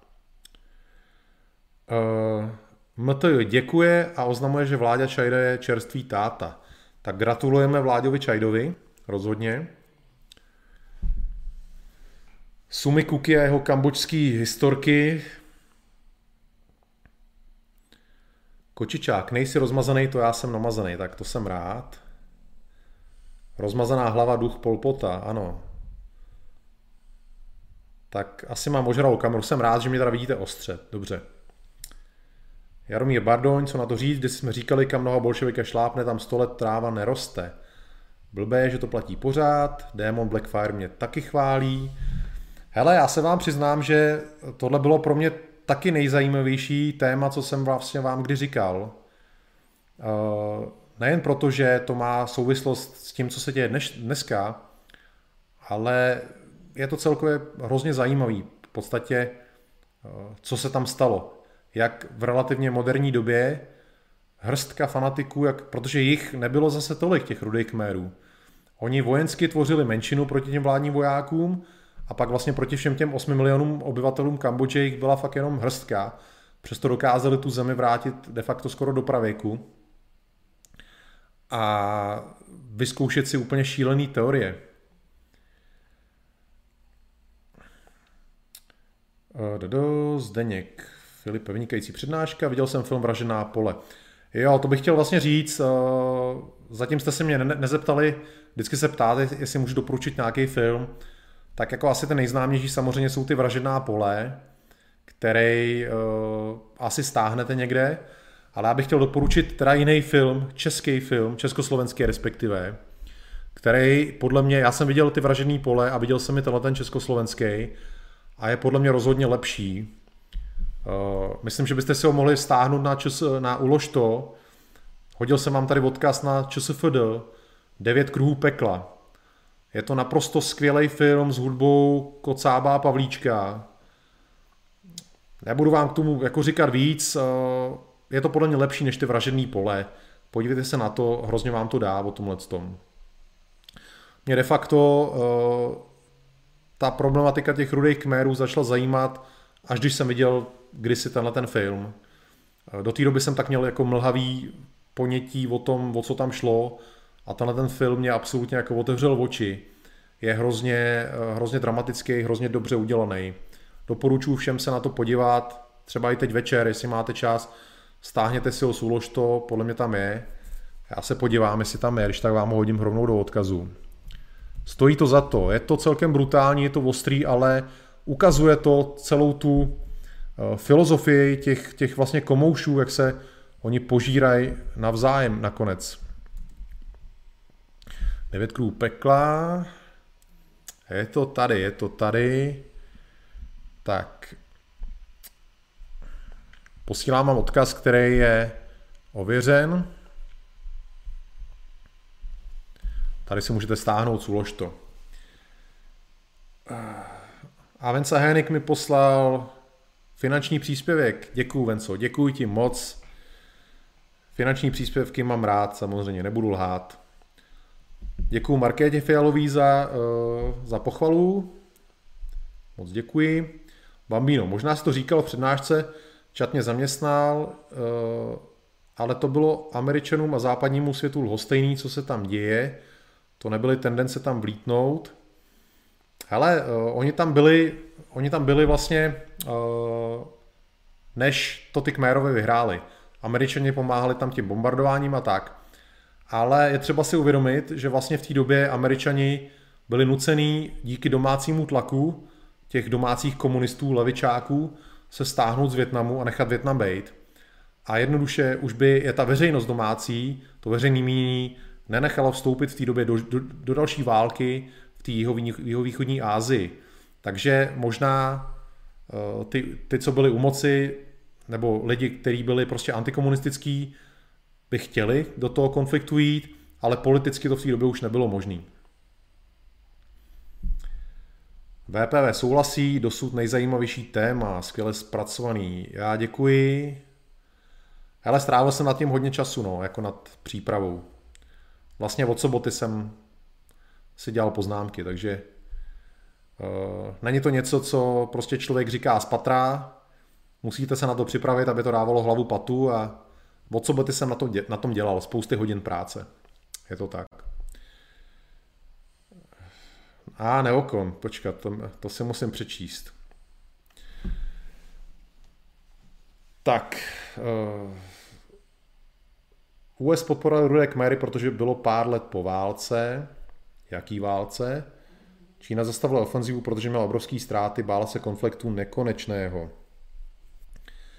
Tak, uh, teď nevím, o jaký podpoře těch rudých kmerů eh, ze strany USA mluvíš.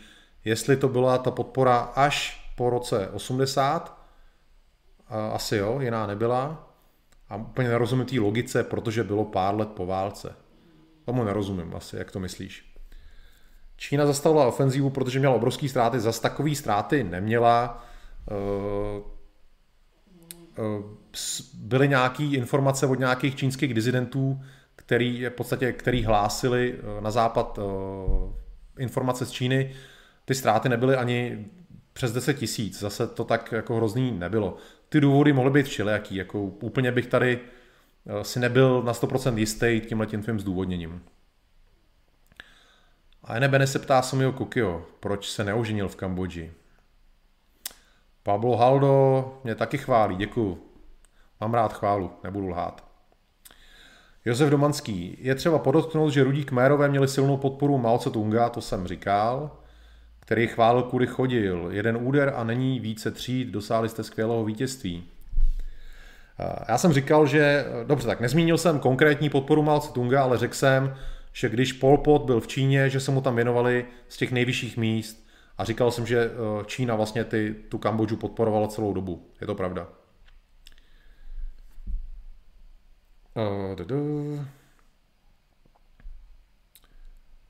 Korádo se mě ptá, jestli jsem viděl film Kazatel Kalašnikov. Hele, neviděl. Neviděl.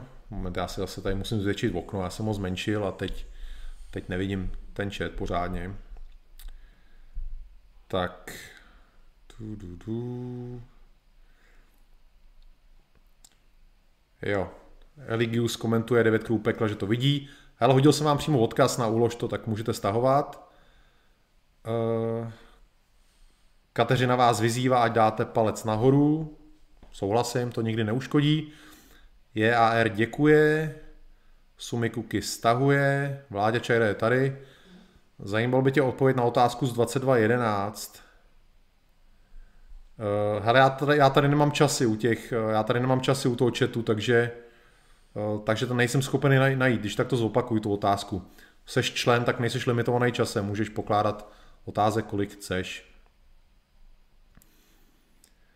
Uh, sumy. Víš, že Kissinger chtěl schodit na Kambodžu atomovku a Nixon mu to vymluvil? Hele, to nevím, tohle nevím.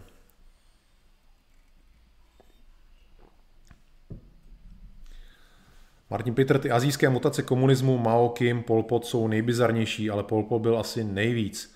Pol Pot byl rozhodně nejvíc, no, tento dotáh jako nejdál. Uh, ono to taky, uh, Pol Pot měl vlastně uh, k tomu lepší možnosti, protože de facto šlo o malou zemi, jenom s 8 milionama lidí, kdy vlastně se ten komunismus dá zavést daleko jednodušeji než třeba v Číně, kde byly stovky milionů lidí, obrovská země. Takže v podstatě takhle eh, ten experiment komunistický byl jednodušší.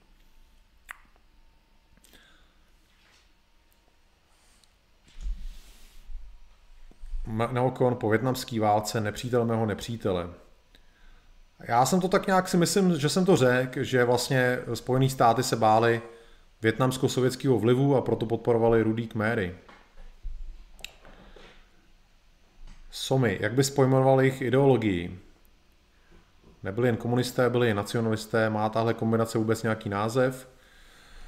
Hele, já myslím, že ta jejich ideologie nemá vyloženě nějaký jméno. Prostě oni vycházeli teda z maoismu, ale zároveň byli ovlivněni teda tím svým extrémním nacionalismem, nepřátelským vůči všem.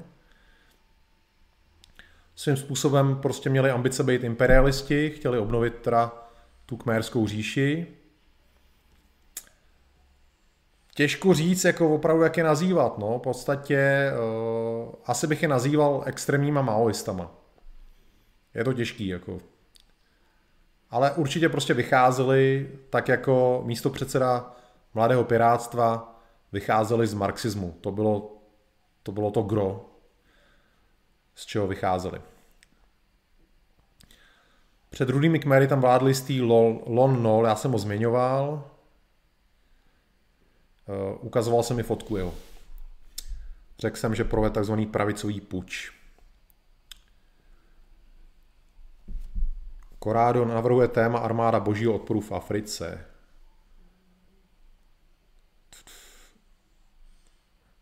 Martin Pitr byl smazaný jeho zpráva moderátorem, ani nevím, co tam bylo. Neokon, za tu krátkou dobu Čína ztratila 73 tisíc lidí. Hele, uh, já jsem čet různý, uh, různý v podstatě uh, statistiky. Jedna z nich tvrdila, že to bylo asi jenom necelých 7 tisíc lidí, co tam měli ty ztráty. Těch 73 tisíc je asi eh, to nejvyšší číslo, co se kde objevilo. Ty jsi vybral zrovna tohleto číslo. Já, co jsem viděl zdroje, tak celkem důvěryhodný zdroje říkali, že ty ztráty byly naopak velice malý. Vládě opakuje, eh, kde soudruzi brali lidské zdroje? Odvlekli muže, co převychovali, brali děti, nebo rolníci toužili po členství? Jestli myslíš jako lidský zdroje do rudých kmérů, to jsem taky říkal. Lidi jim přivedlo bombardování ze strany Američanů, lidi jim přivedla podpora toho krále Sihaunuka, který ho podporoval lid, měl ho rád jako krále. A i ten režim, jakoby pravicový, ta vleklá válka, i to, že vlastně eh, jim rudí kmérové přidělovali půdu, to všechno jim prostě eh, přidělovalo rekruty. De facto rudí kmérové se zbavovali lidí, který by k ním asi nikdy nepřešli. Městských lidí, intelektuálů. V podstatě se zbavili svých nepří, nepřátel, ale eh, ty rol, rolníci nebyli jejich nepřítelem, nebyli to většinou lidi, kteří by rudí kmérové likvidovali, takže z těchto těch řád oni měli uh, ty lidský zdroje. Hmm, hmm, hmm.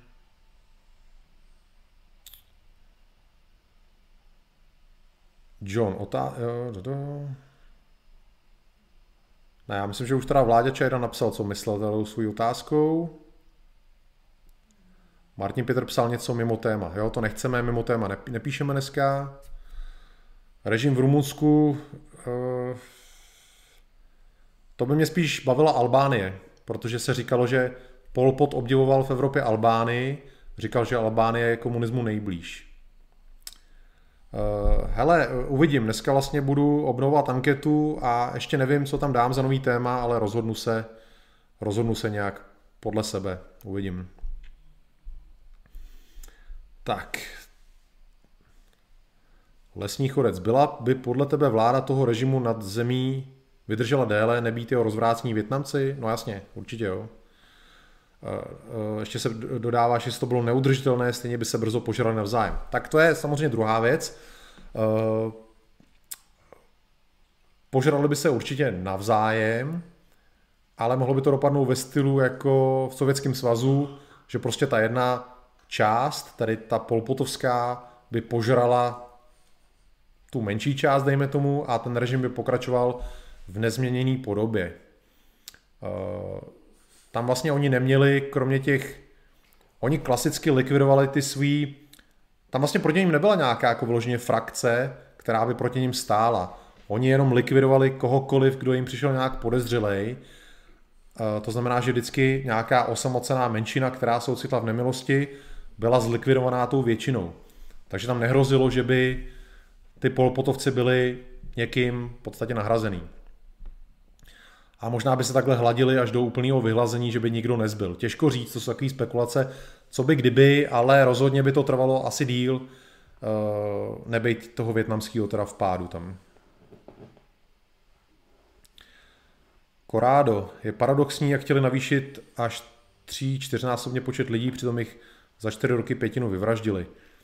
Hele, matematicky to možný je, kdyby prostě všichni rodili jako o život jak říkám, oni se prostě zbavili de facto jako třetiny chlapů, to je pravda, 15% žen, ale zbavili se stejně většinou lidí, který by nepotřebovali. Oni chtěli ty svý rolníky a, a všechny vlastně sezdali do manželských svazků a teď se množte jako králíci. Takže si myslím, že by to klidně i matematicky šlo.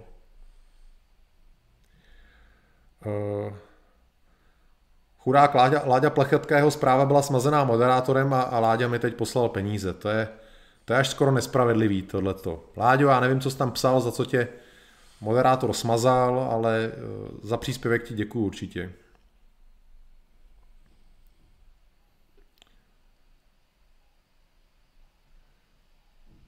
Tak přátelé, uh, jestli nebudete mít vyloženě nějakou, nějaký dotaz zajímavý, konkrétní k tomuto tématu, tak eh, myslíme na to, že se na tohleto video budou dívat lidi mimo zá, jako ze záznamu, tak ať to tady nezasekáváme nějakým povídáním nebo něčím takovým, tak eh, bych to možná ukončil.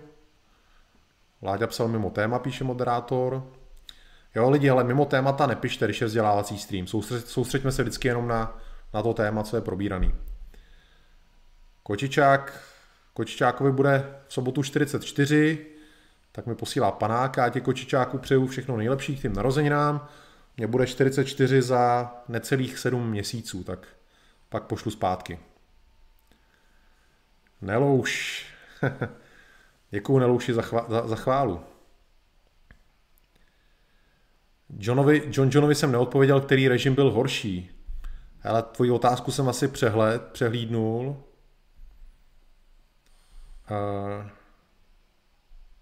Který režim byl horší? Jako ze kterých režimů? Jako který režim byl na světě nejhorší, nebo který z jakých režimů byl horší? Nevím, nevím. Ono se dá těžko měřit nějakou optikou, co bylo horší, lepší. Každopádně tenhle ten režim v té Kambodži byl, byl šílený až ďábelský. Ale stejně ďábelský byl i režim v Sovětském svazu. Akorát tenhle ten režim té Kambodži byl prostě šílený v tom, že oni se opravdu chtěli vrátit zpátky do nějakého pravěku. V tom roce 75, když dobili to hlavní město, tak vyhlásili rok nula, že, že začínají od začátku. A prostě k těm svým snům toho rovnostářství, o kterém konec konců mluví i dnešní marxisti, pořád nám spolu nějakou rovnost, že musíme dosáhnout do rovnosti pohlaví, rovnosti těchhle a tamhle těch, tak té rovnosti prostě chtěli dosáhnout uh, brutálním násilím. Ono to konec konců často ani jinak nejde. Když máte nějakou svoji radikální ideologii a lidi vám na to kašlou a smějou se vám, neposlouchají vás, tak co vám zbyde jinýho, než prostě ty lidi začít zabíjet. Takhle ty socialismy a to rovnostářství vždycky končí. Martin Petr, jak by se množili, když, když jim kladli překážky ranit uzavřít snětek? Oni, jim, uh, oni je dávali dohromady, všechny, vlastně tam byly uzavíraný, uzavíraný ty sňatky mezi lidma, co se neznali, na to dohlíželi, vlastně ty lidi žili v malých komunitách, to žilo třeba 100-150 lidí, kdy vlastně uh, tam byl nějaký výbor z těch rudých kmérů, který dohlíželi tvrdou rukou na pořádek v té komunitě a udržovali si tam, aby ten život byl podle jejich představ. Takže tohle, v tomhle tom smyslu to oni měli zmáknutý, oni to, to měli pohlídaný. A nebe dobrou noc, loučím se. Aryan Brotherhood nedám, určitě téma. Vláďo Čajdo, už to tady jednou padlo a nechci. Ani ty gengy.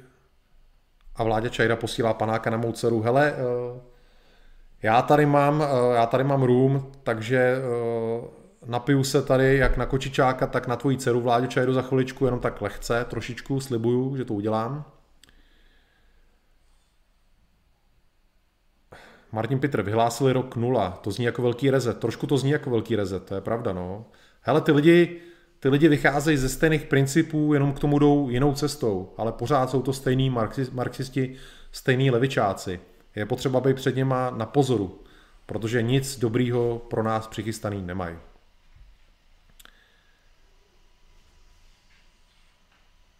Tak Korádo tady furt počítá ty, uh, to zdvojnásobení, strojnásobení populace. Do toho se nebudu pouštět. Tak přátelé, uh, nevidím tady nic vyloženě otázky, uh, nic zásadního, co by, co by bylo potřeba zodpovědět. Tím bych to teda dneska uzavřel. Děkuju za vaši pozornost, děkuju hlavně za tu chválu. Jsem rád, že se vám to líbilo dneska. Říkám znova, že mě se tohle téma taky hrozně líbilo a doporučuji vám za prvý podívat se na ten film Devět kruhů pekla. Eh, hraje tam Milan Kňažko, takže budete mít k tomu trošku blízko. Eh, doporučuji si trošku načíst něco o rudých kmérech. Je to, je to fascinující čtení, je to zajímavý. Mm, určitě vám to rozšíří obzory a hlavně eh, vám to dodá tu tu, tu podobnost, tu paralelu s tím dneškem, že vlastně ty komouši bohužel nevymřeli, jsou tady pořád a pod různýma maskama se pořád snaží dosáhnout toho, toho pekla svého, eh, toho rovnostářství, který se eh, na jednu stranu tváří hrozně přátelsky, že to je nějaký pokrok, ale vždycky to skončilo vražděním a zlem a bolestí, bídou, utrpením. Vždycky to tak bylo, nemůže to ani nikdy, nikdy skončit jinak. Víme, že v té Americe ty radikální levičáci, který se vohánějí láskou, bratrstvím, přátelstvím, rovností, že to jsou strašně zlí lidi. Stačí, když je vidíme, jak vypadá, jak jsou nenávistní. To je stejná banda, tyhle ty lidi, kdyby dostali šanci, tak rozjedou v Americe to samý, co rozjeli Rudý Kmérové v Kambodži. A tyhle ty samý komouše máme tady v Čechách, takže je potřeba proti ním stát, proti ním bojovat a zabránit tomu, aby tyhle ty lidi tady, nedej bože, vyhráli volby nebo jakýmkoliv způsobem mohli ovlivňovat naše životy. Pro mě je to poslání celý můj život, bojovat proti levičákům. Doufám, že je to i vaše poslání, je to, je to skoro křížová výprava. Takže tím se s váma eh, dneska loučím a uvidíme se zase v neděli eh, u nějakého zajímavého tématu, který přinesu a dneska večer, dneska v noci teda respektive vyhlásím novou anketu. Takže díky, že se díváte, díky, že jste věrný mýmu kanálu a mějte se fajn. Jdu si dát panáka na Vláďovu čajdovou dceru a na Kočičákovi narozeniny a vidíme se v neděli. Dobrou, posílám kouzelníka a jak píše Honza, antikomunismus dar, s tím souhlasím. Mějte se. Čau, čau.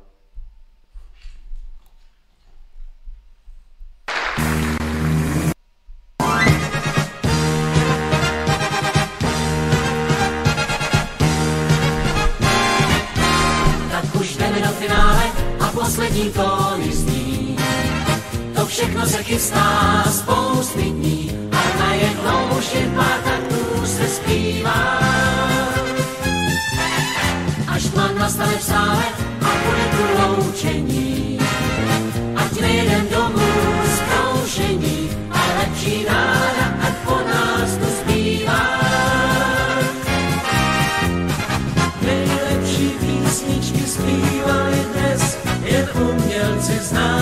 s hlasem i bez. A ženy jak jsem se líbily všem. A když jste se chvíli smáli, tak dali jste kousek chvály i nám. Tak my už jdeme do finále a za všechno vážně tím.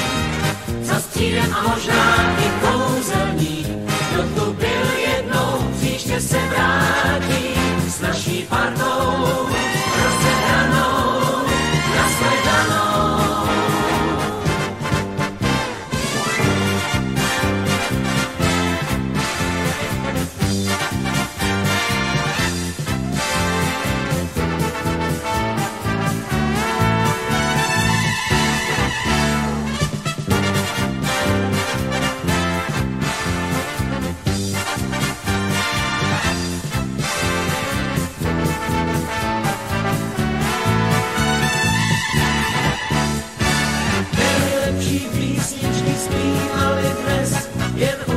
tanci známí s hlasem i bez. A ženy jak jsem se líbili všem. A když jste se chvíli smáli, tak dali jste kousek chváli i nám. Tak my už jdeme do finále a za všechno vážně dní. Za střílem a možná i kouzelník. Kdo tu byl jednou, příště se vrátí s naší partou.